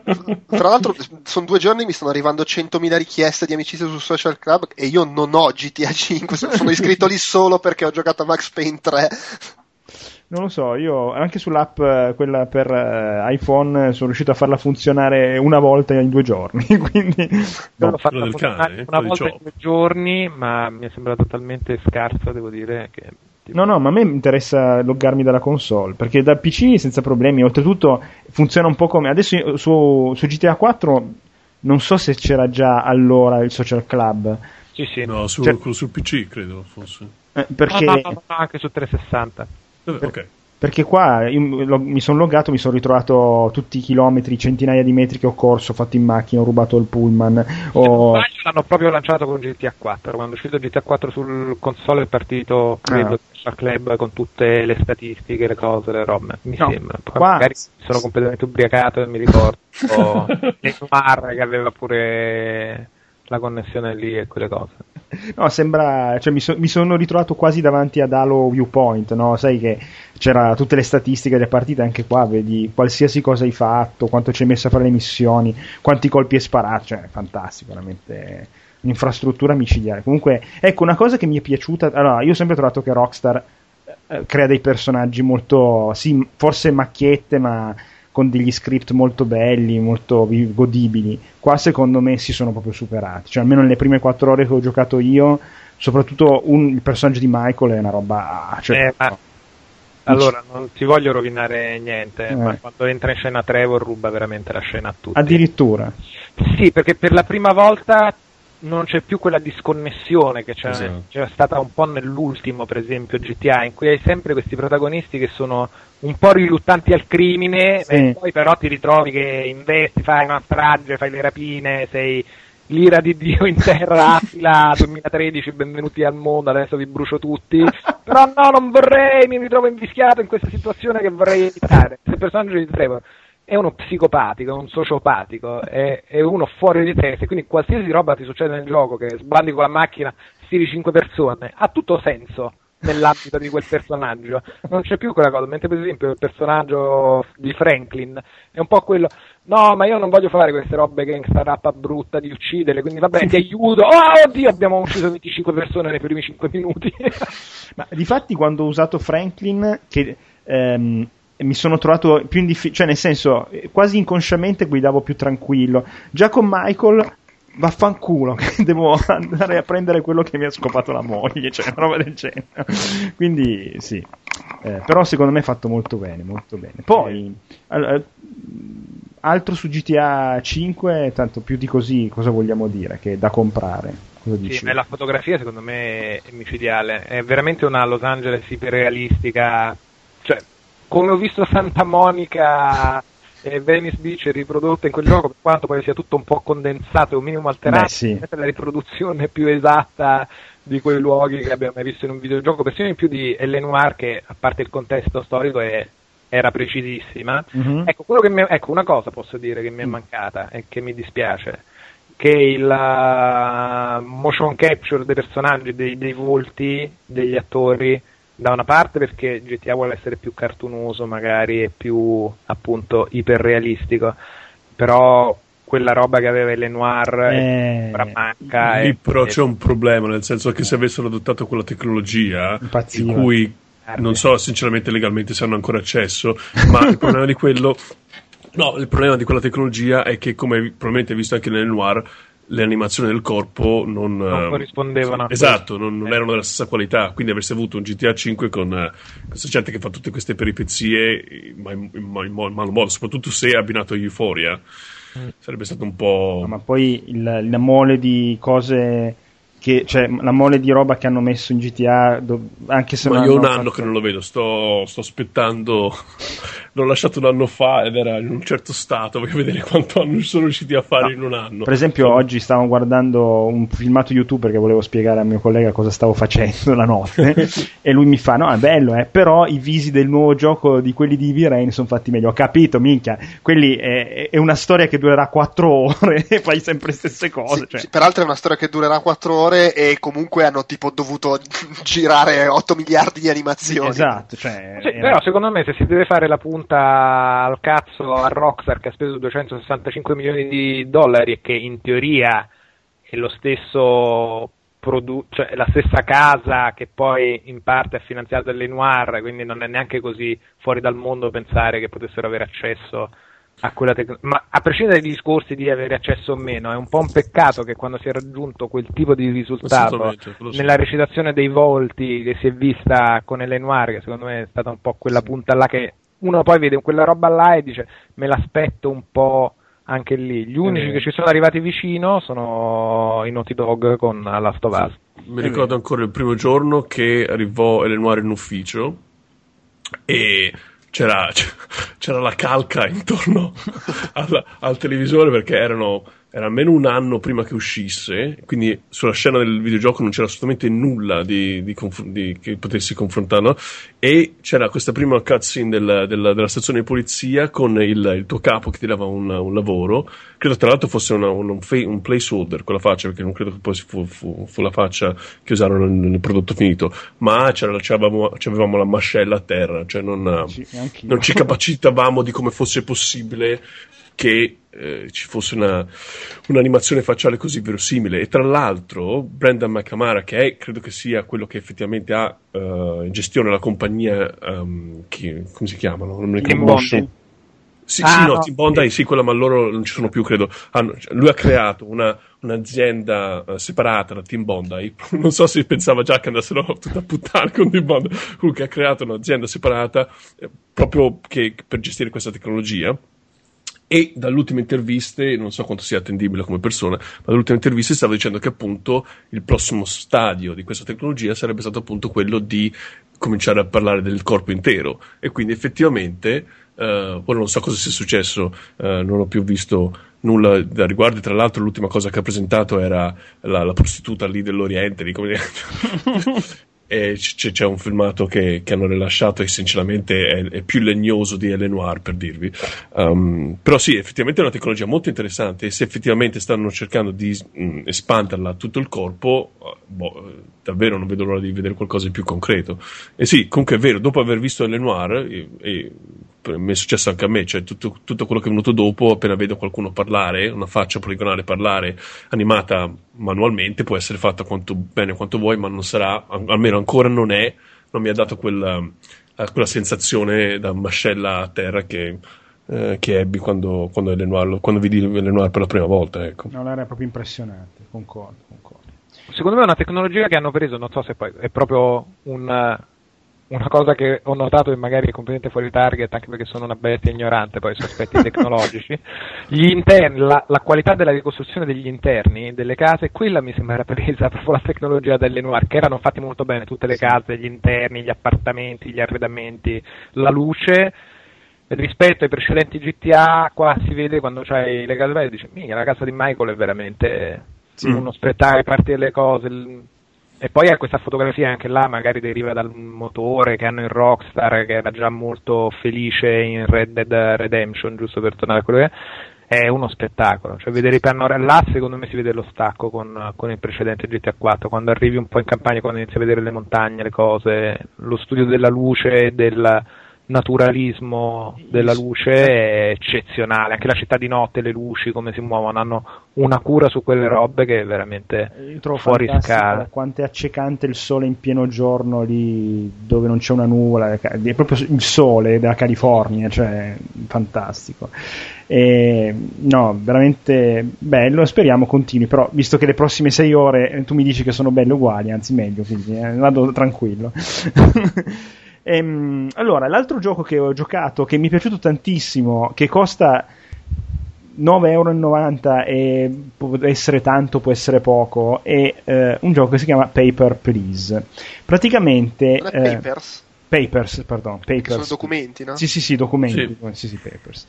Praticamente è una sorta, non saprei neanche come, come definirlo, insomma, cosa, un puzzle game, neanche, un insomma, lo simulatore di dogana. Simulatore di dogana, esatto. esatto. Tu, un simulatore eh, neanche di dogana, perché è proprio un simulatore di migrazione. Sì, di, migra- eh, difatti il protagonista vince il... Um, nella lotteria vince un posto di lavoro al confine nel checkpoint di Grestin, che è una cittadina ormai, ovviamente fittizia, nello stato fitti, nel glorioso stato fittizio di Arstotska. eh, che è appena uscito da una guerra con la vicina Colecchia e allora deve eh, dire, fermare il flusso migratorio, comunque regolarlo, no? che vuole entrare.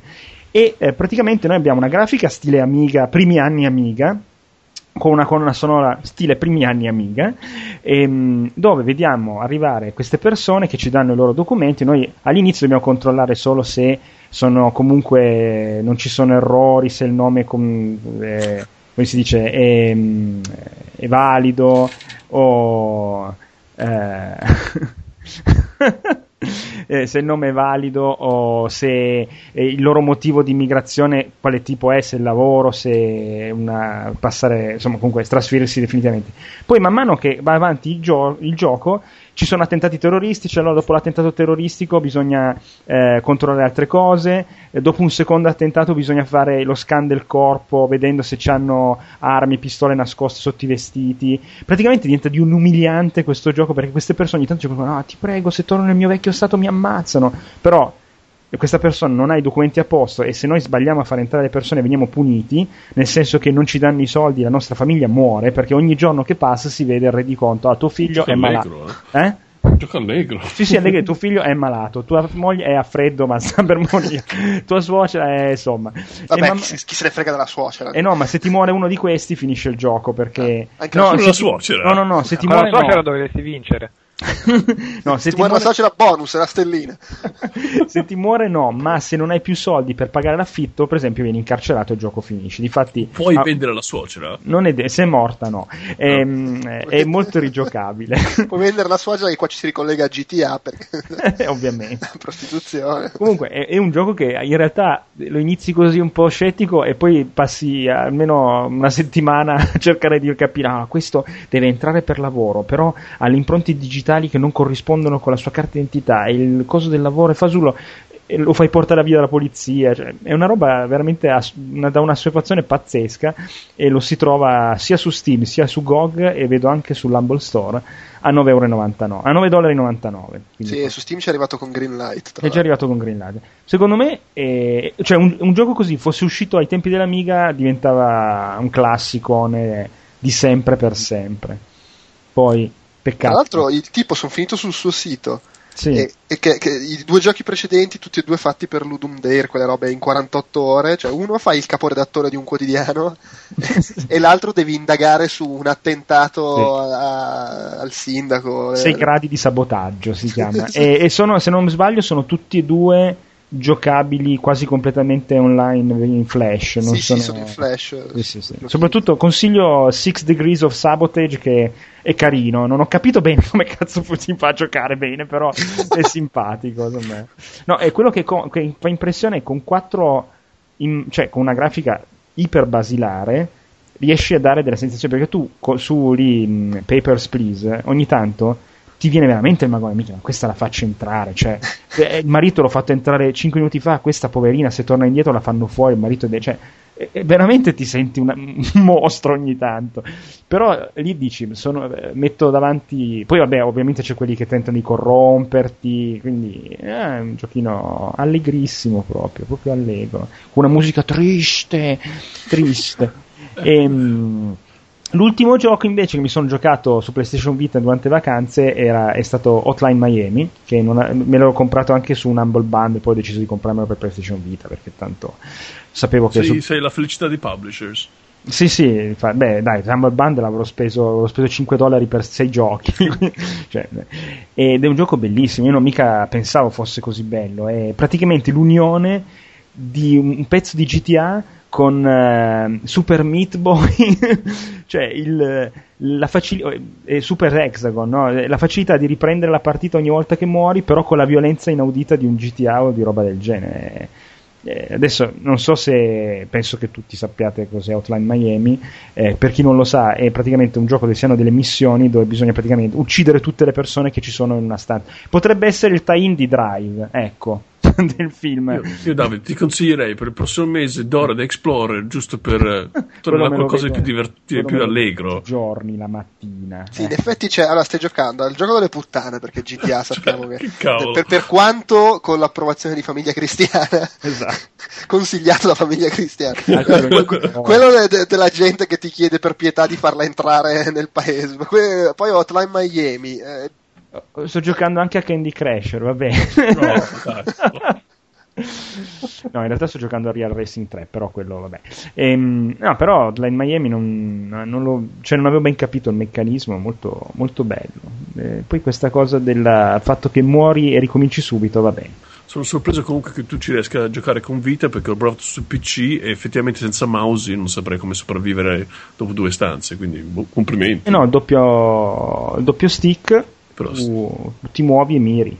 E poi il grilletto di destra per uh, le armi, se non mi ricordo male. Sì, sì diventa un twin stick shooter. È, è, un twin stick shooter, io lo conosco così, difatti. Infatti, perché col, col, PC praticamente col mouse tu punti il... Esatto. Ah, ho capito. Sì, sì, è proprio il cursore, tu punti il mirino. Sì, e... sì, sì, sì. Beh, bene, lo proverò anche su PC, visto che, visto che ce l'hai. La terza volta, dai. Esatto, visto che ce l'ho. Va bene, allora direi che abbiamo possuto, abbiamo finito con eh, i giochi giocati e possiamo passare simpaticamente al consiglio del tentacolo. Con vivo rammarico devo comunicarvi che per un imprevedibile disguido la copia dell'annunciato film cecoslovacco non è giunta in tempo e quindi la proiezione non potrà avvenire. Via! Dove andate, fermi tutti?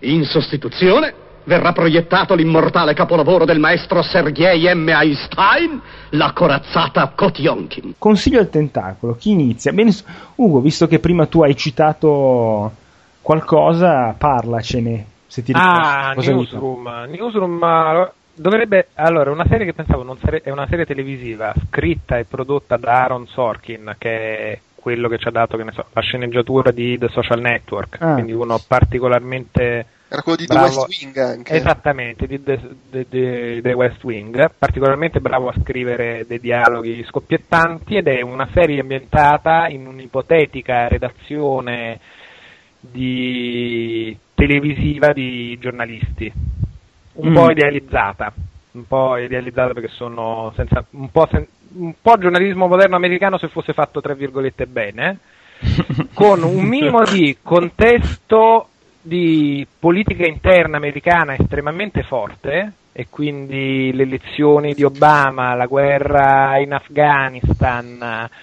il Tea Party, quindi dei concetti che per un pubblico italiano che non segue politica estera o politica americana magari è anche un po' difficile da seguire con Jeff Daniels che fa l'anchorman uh, super serio e quindi è un po' difficile se uno se lo ricorda da scemo più scemo in un ruolo così impegnato. Effettivamente.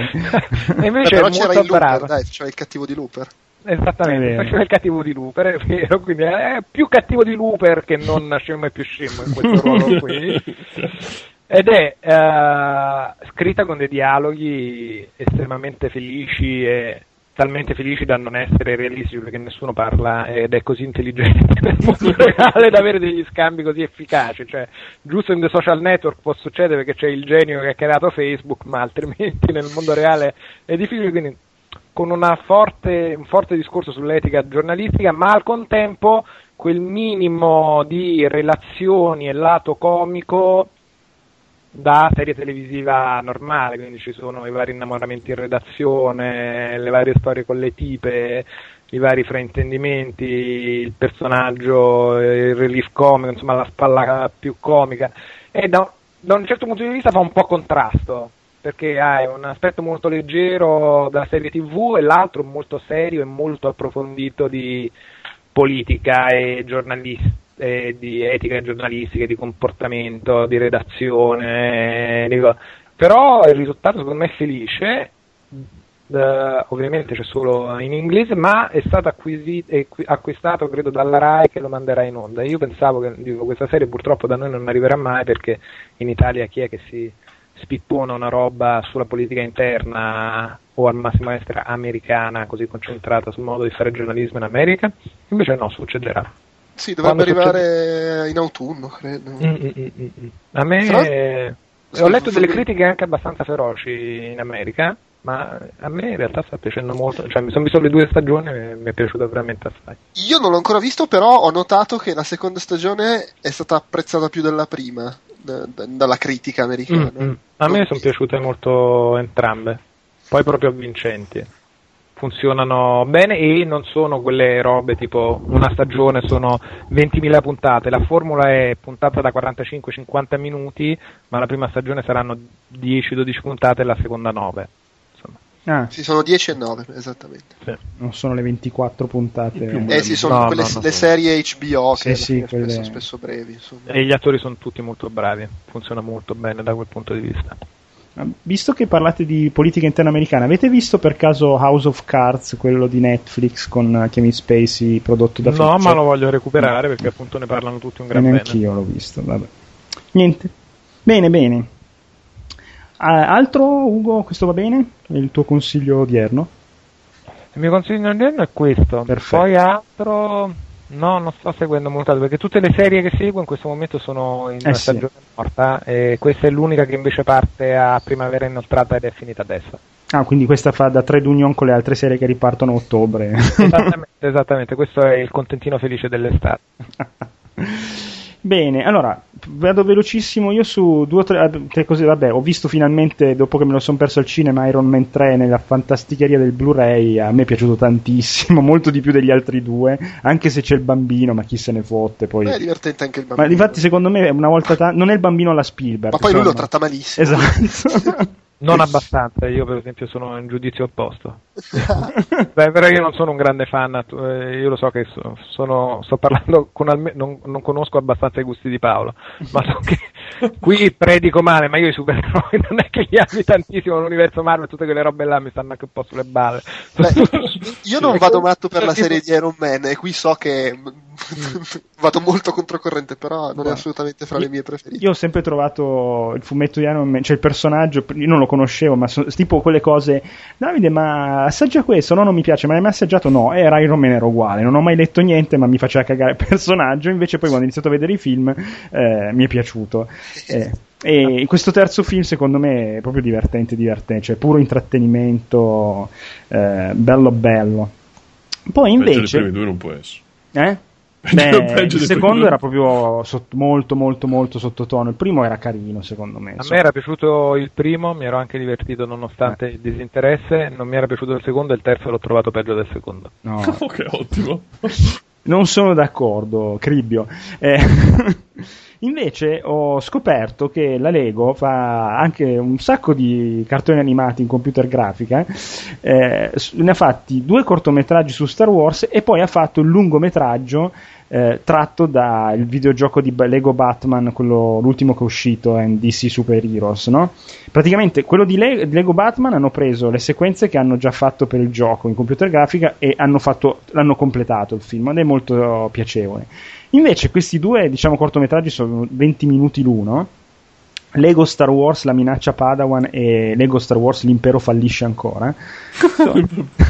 sono delle, mh, mm, eh, come si dice, delle storie ovviamente che non stanno nella continuity vera e propria della saga, perché per esempio nell'impero fallisce ancora, torna fuori da Darth Maul che prende in giro Darth Fener e si be- beccano con eh, l'imperatore e dice bimbi non fate casino.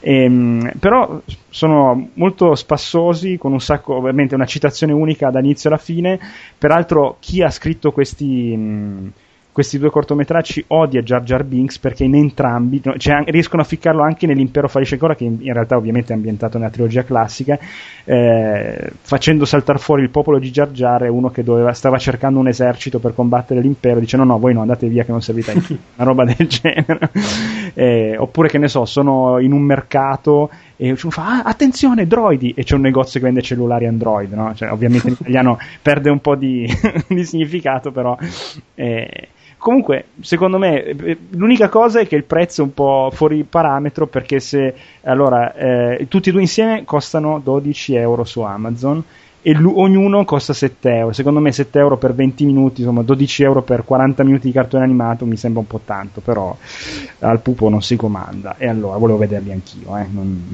non diciamo vaccate. Non volevi usarlo come scusa usa eh come ostaggio è no, colpa sua. L'ho, l'ho, usato spesso in passato perché tipo quando giocavo a FIFA online che lui magari la notte era un po' agitato, io dicevo eh ho perso perché non potevo finire la partita, no?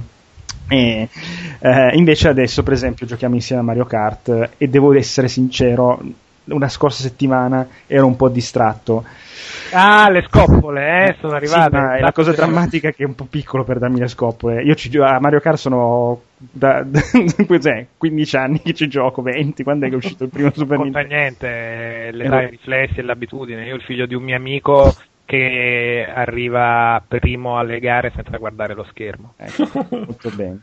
Comunque vi consiglio questi due cartoni animati, anche quello di Lego Batman, che è molto molto molto piacevole, però ovviamente se uno ha già giocato il gioco si ritrova nella stessa storia, situazione più o meno. Bene, Paolo. Allora sì, vabbè, gi- giusto, visto che l'ho menzionato prima, uh, segnatevi Video Game High School, che poi mi, mi ringraziate. Uh, ho visto a Serbian Film, ma non ne parlo oh, perché mi devo, ancora, mi devo ancora riprendere. Però l'ho citato perché, a differenza tua, Davide, che invece di continuare a guardarmi film deprimenti, mi sono guardato un film più, invece più, più tranquillo, che mm. è Pitch Perfect. Pensavo parlassi di A Serbian Infatti. No, no, no, no, no, non ci penso neanche a parlare di quel film. Sto... Io non lo guarderò mai quel film. No, ma appunto, ah. non, ecco, appunto, non guardato. ah. Tra l'altro l'ho guardato la versione censurata e non voglio pensare cosa, cosa, cosa sia la versione integrale. Uh, però invece Pitch Perfect mm. è il film in cui la, la, la, mia, la mia nuova dea Anna Kendrick fa il gioco del bicchiere che sfortunatamente non ha nulla di sessuale. Stavo già chiedendo dove finisce no, Il gioco del bicchiere non ha nulla a che vedere col sesso, purtroppo. uh, però è quello che uh, gli americani considererebbero un feel good film traducetelo voi, ed è il, è il, mio feel good film del decennio, la sparo tanto, cioè la sparo grande perché non mi ricordo neanche cosa ho visto l'altro giorno, figurarsi dieci anni fa. Uh, cioè, mi però... fai un esempio di un altro film di quella categoria lì? Eh, dai, film, film dei buoni sentimenti. Buon film. Ah, ah è, è, è quello che ti senti, ti senti ah. allegro dentro. Ah, è feel good, non solo Sì, good. feel good, yes, A esatto. Serbian ah, film. Ho capito soltanto good film, è un buon film. no, no, no, no, no. no.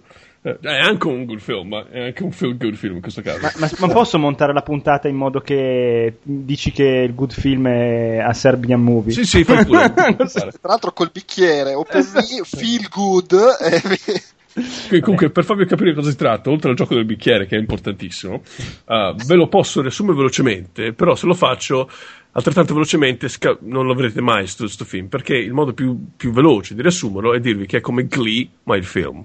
Oh, Però, uh, a differenza di Glee, questo è fatto bene ed è scritto da Dio, se Dio fosse donna, perché è scritto da una, una scrittrice, ed è pieno zeppo di personaggi che proprio sono carismatici cioè proprio trasudano carisma, per, per dirla, e eh, scorre benissimo, vi, vi, rimane in testa per almeno un paio d'ore minimo dopo che avete finito, probabilmente dopo che avete finito andrete subito su YouTube a riscoltarvi tutte le canzoncine.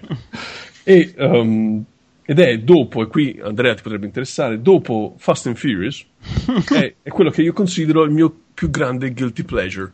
guilty pleasure è quel tipo di film che un po' ti vergogna a dire eh, che ti hanno fatto impazzire, ma è la, la pura verità. Ed è un, un film il, il, preciso, il Fast and Furious, il primo. Sì. Poi la serie è diventata esponenzialmente migliore, ma anche il primo, non, la critica non credo che l'avesse adorato particolarmente, eppure invece me l'ha funzionato ma benissimo. A me era piaciuto. Oh. Ma sì. Eh. E guardatevi questo Pitch Perfect e se in, in, inglese possibilmente. Ecco perché in italiano non si chiama Pitch Perfect ma si chiama Voices. Che dici ma che cazzo vuol dire? cioè, cazzo? Voices. No, non lo sapevo eh, eh, sì, l'ho scoperto adesso cioè, cercando su Wikipedia. Se, se, tu mi dicessi sta uscendo un film che si chiama Voices io darei per scontato che fosse un film horror. Mi aspetto come minimo una casa infestata e comunque guardatevelo in inglese possibilmente. Se uh, non avete alla fine non avete riso almeno una volta o non avete capito nella vita o fate veramente schifo in inglese. Dipende una, una delle due opzioni. Um, vale veramente la pena. Ne ho un altro però non eviterei perché mi sa che stiamo andando un po' troppo in là come preferisci tu, eh? tanto vabbè, poi manca... Tanto, tanto è, è, in questo caso era The Station Agent, sì. che tra l'altro credo avessi già proposto in una delle mie puntate precedenti, ma lo riproponevo stasera giusto perché c'è eh, il um, Peter Dinklage, Dinklage il, l'uomo basso, il nano, non so come dirlo politicamente corretto, di Games of Thrones. Nano, dai, nano. nano, nano. non è sbagliato, eh, con tutto il rispetto. Ve lo ripropongo perché c'è lui quando ancora nessuno se lo filava Mm. ma già allora era un, un bravissimo attore e ehm, appunto parla di questo, beh, questo nano eh, che è appassionato di treni. Eh, che è un po' il suo unico punto di contatto diciamo, con l'umanità, è un po' schivo, eh, e a un certo punto riceve in eredità una vecchia stazione di treni lontana da dove vive, quindi per arrivarci, ovviamente ci vuole andare, deve un attimo uscire dal suo piccolo rifugio che si era creato, la sua comfort zone, e, eh, però ovviamente con la, con la, stazione di treni eh, eredita diciamo, anche la fauna di questi personaggi problematici che vi orbitano attorno. Ecco. Ed è un film diciamo, per intenditori, cioè nel senso che lo conoscono in tre gatti, un po' come Paperman, con Jeff Daniels tra l'altro. E quando lo senti menzionare, diciamo, da qualcun altro pensi immediatamente uh, insomma, che, se, che, siete dei fighi perché davvero lo conoscete solo, solo voi due. E, uh, quindi lo consiglio, e soprattutto se siete fan di, de, de, de, del nano, diciamo così. Di Game of Thrones. Di Games of Thrones. Ok. Bene. Andrea. Sì. Dici. Allora, velocemente, due film che escono in Italia. Uh, non so quando pubblichiamo questo episodio, il 26 comunque escono, eh, che sono La fine del mondo, mm? che è il terzo film della trilogia composta da Shaun of the Dead e Hot Fuzz. Uh, la Cornetto uh, Trilogy.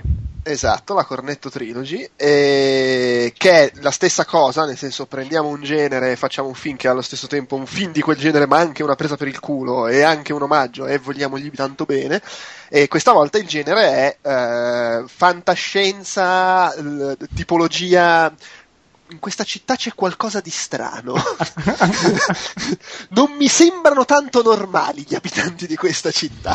Genere il villaggio dei dannati. Esattamente, c'è molto Carpenter fra gli omaggi, diciamo. Minchia, lo devo vedere troppo allora, mamma mia. E, e, la, e la, storia è questo gruppo di uh, cinque amici che erano amici uh, adolescenti in, questo, in, questa cittadina eh, che da, da, giovani avevano tentato di fare il giro dei 12 pub della città, tutto in una sera, bevendo una, almeno una pinta in ogni pub, poi chiaramente arrivati al terzo pub, eh vai gli shot! e non ce l'avevano fatta e il più, eh, quello che fa il figo ma che poi in realtà si, è un po' il più sfigato dei cinque, li riprende tutti assieme alla soglia dei 50 anni, dobbiamo tornare lì e questa volta riuscirci e appunto trovano la città che ci ha avuto delle modifiche e, ed è fantastico ha un ah. ritmo meraviglioso, uh, fa ammazzare dal ridere e in mille tipi di comicità diversa, citazioni, battutacce.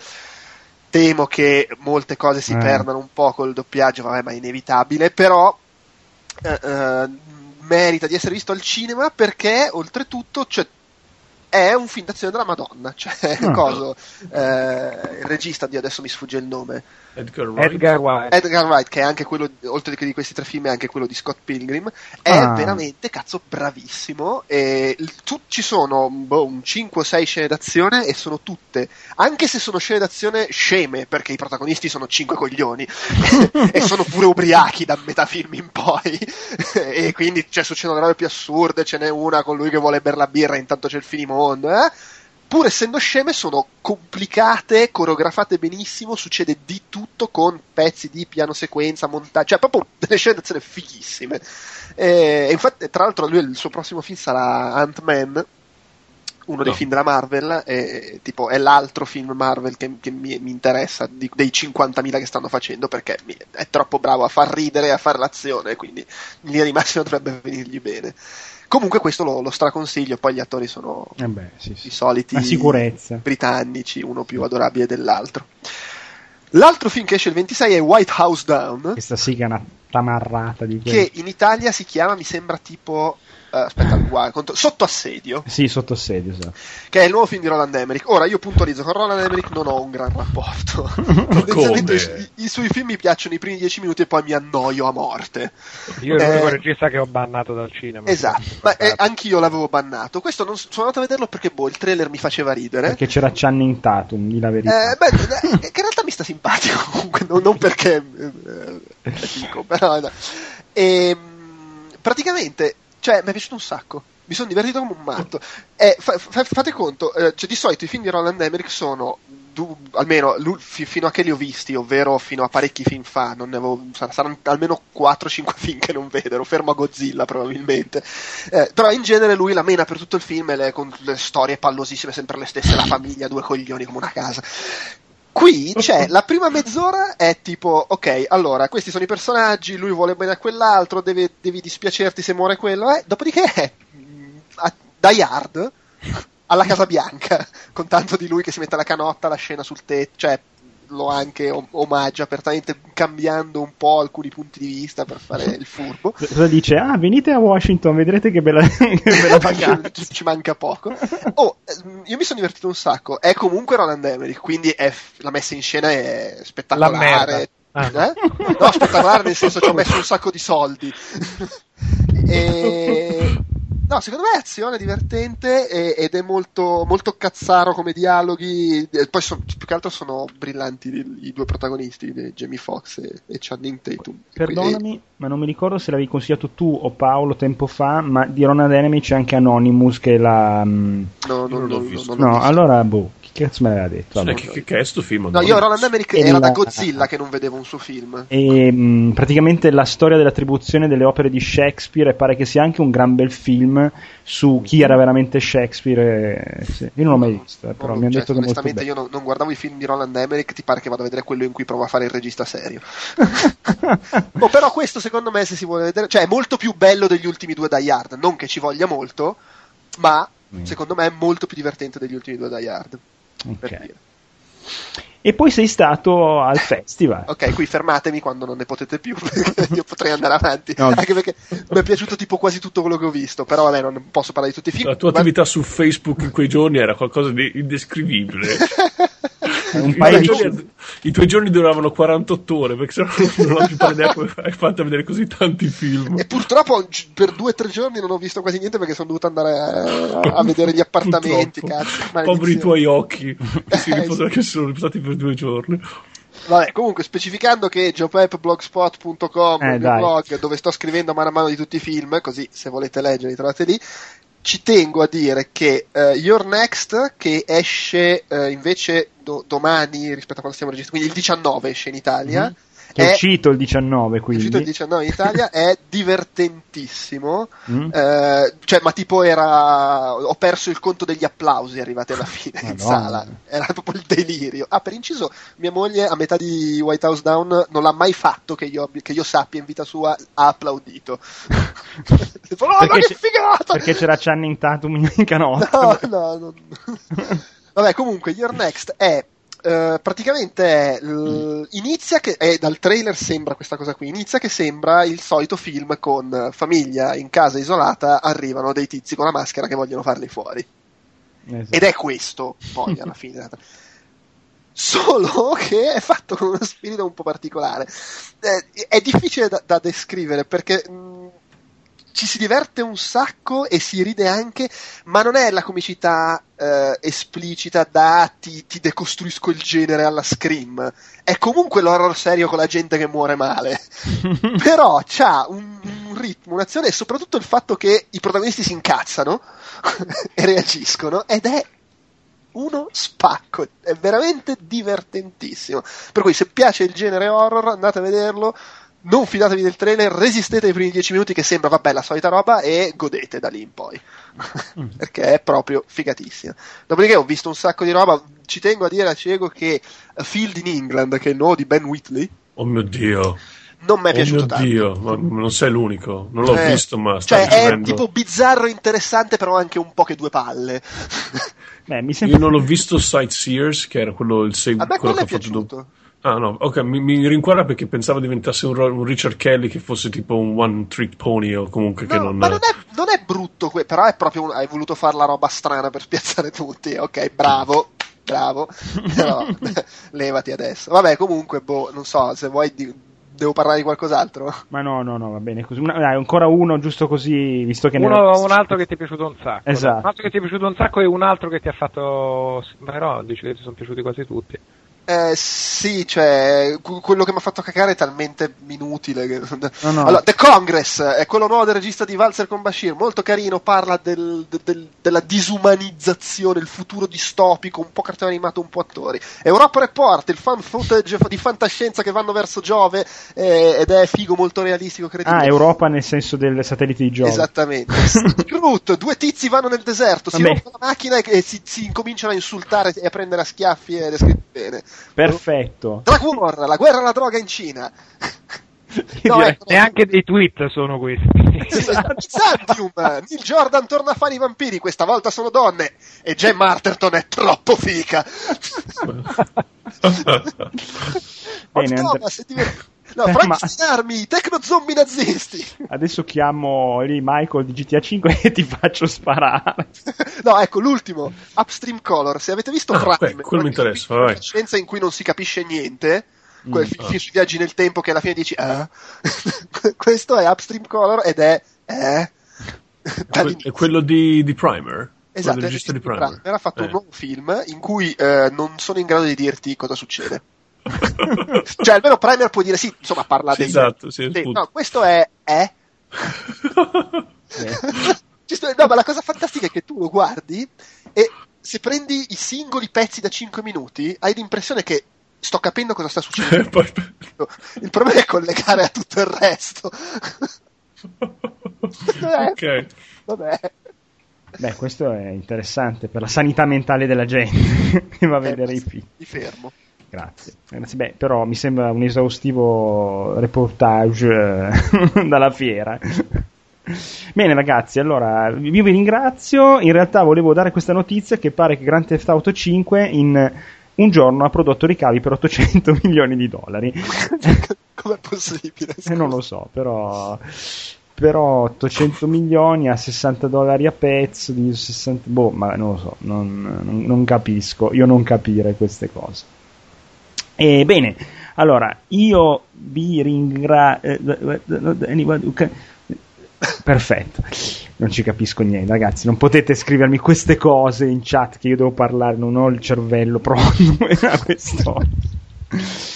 No, niente, io ringrazio tutti, come al solito ringrazio Andrea, Paolo per essere sempre qua disponibilissimi a supportare le mie parlate e ringrazio soprattutto Ugo che per la prima volta ha avuto l'onore e la gioia di stare qua due, quasi due ore della sua vita. Grazie a voi. Peraltro, con molta stima te lo dico perché sono due ore sottratte a GTA 5 e questo non ti preoccupare che adesso mi rituffo dentro che devo finire le missioni di addestramento di volo ho tutte delle robe da fare Va bene, sperando non, che non passino altri tre mesi, eh, alla prossima puntata e ricordando che più o meno in questo periodo accade il quarto anno de- di vita di questo podcast, un saluto a tutti e alla prossima. Ciao ciao!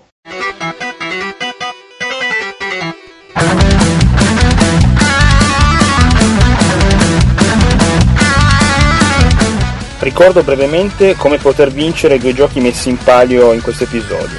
Per Dead Space è necessario mandare una mail a iltentacoloviola.gmail.com dove consigliare un film ad ambientazione spaziale con tematiche horror o di paura, eh, di serie B, poco conosciuto, ecco, Alien non vale.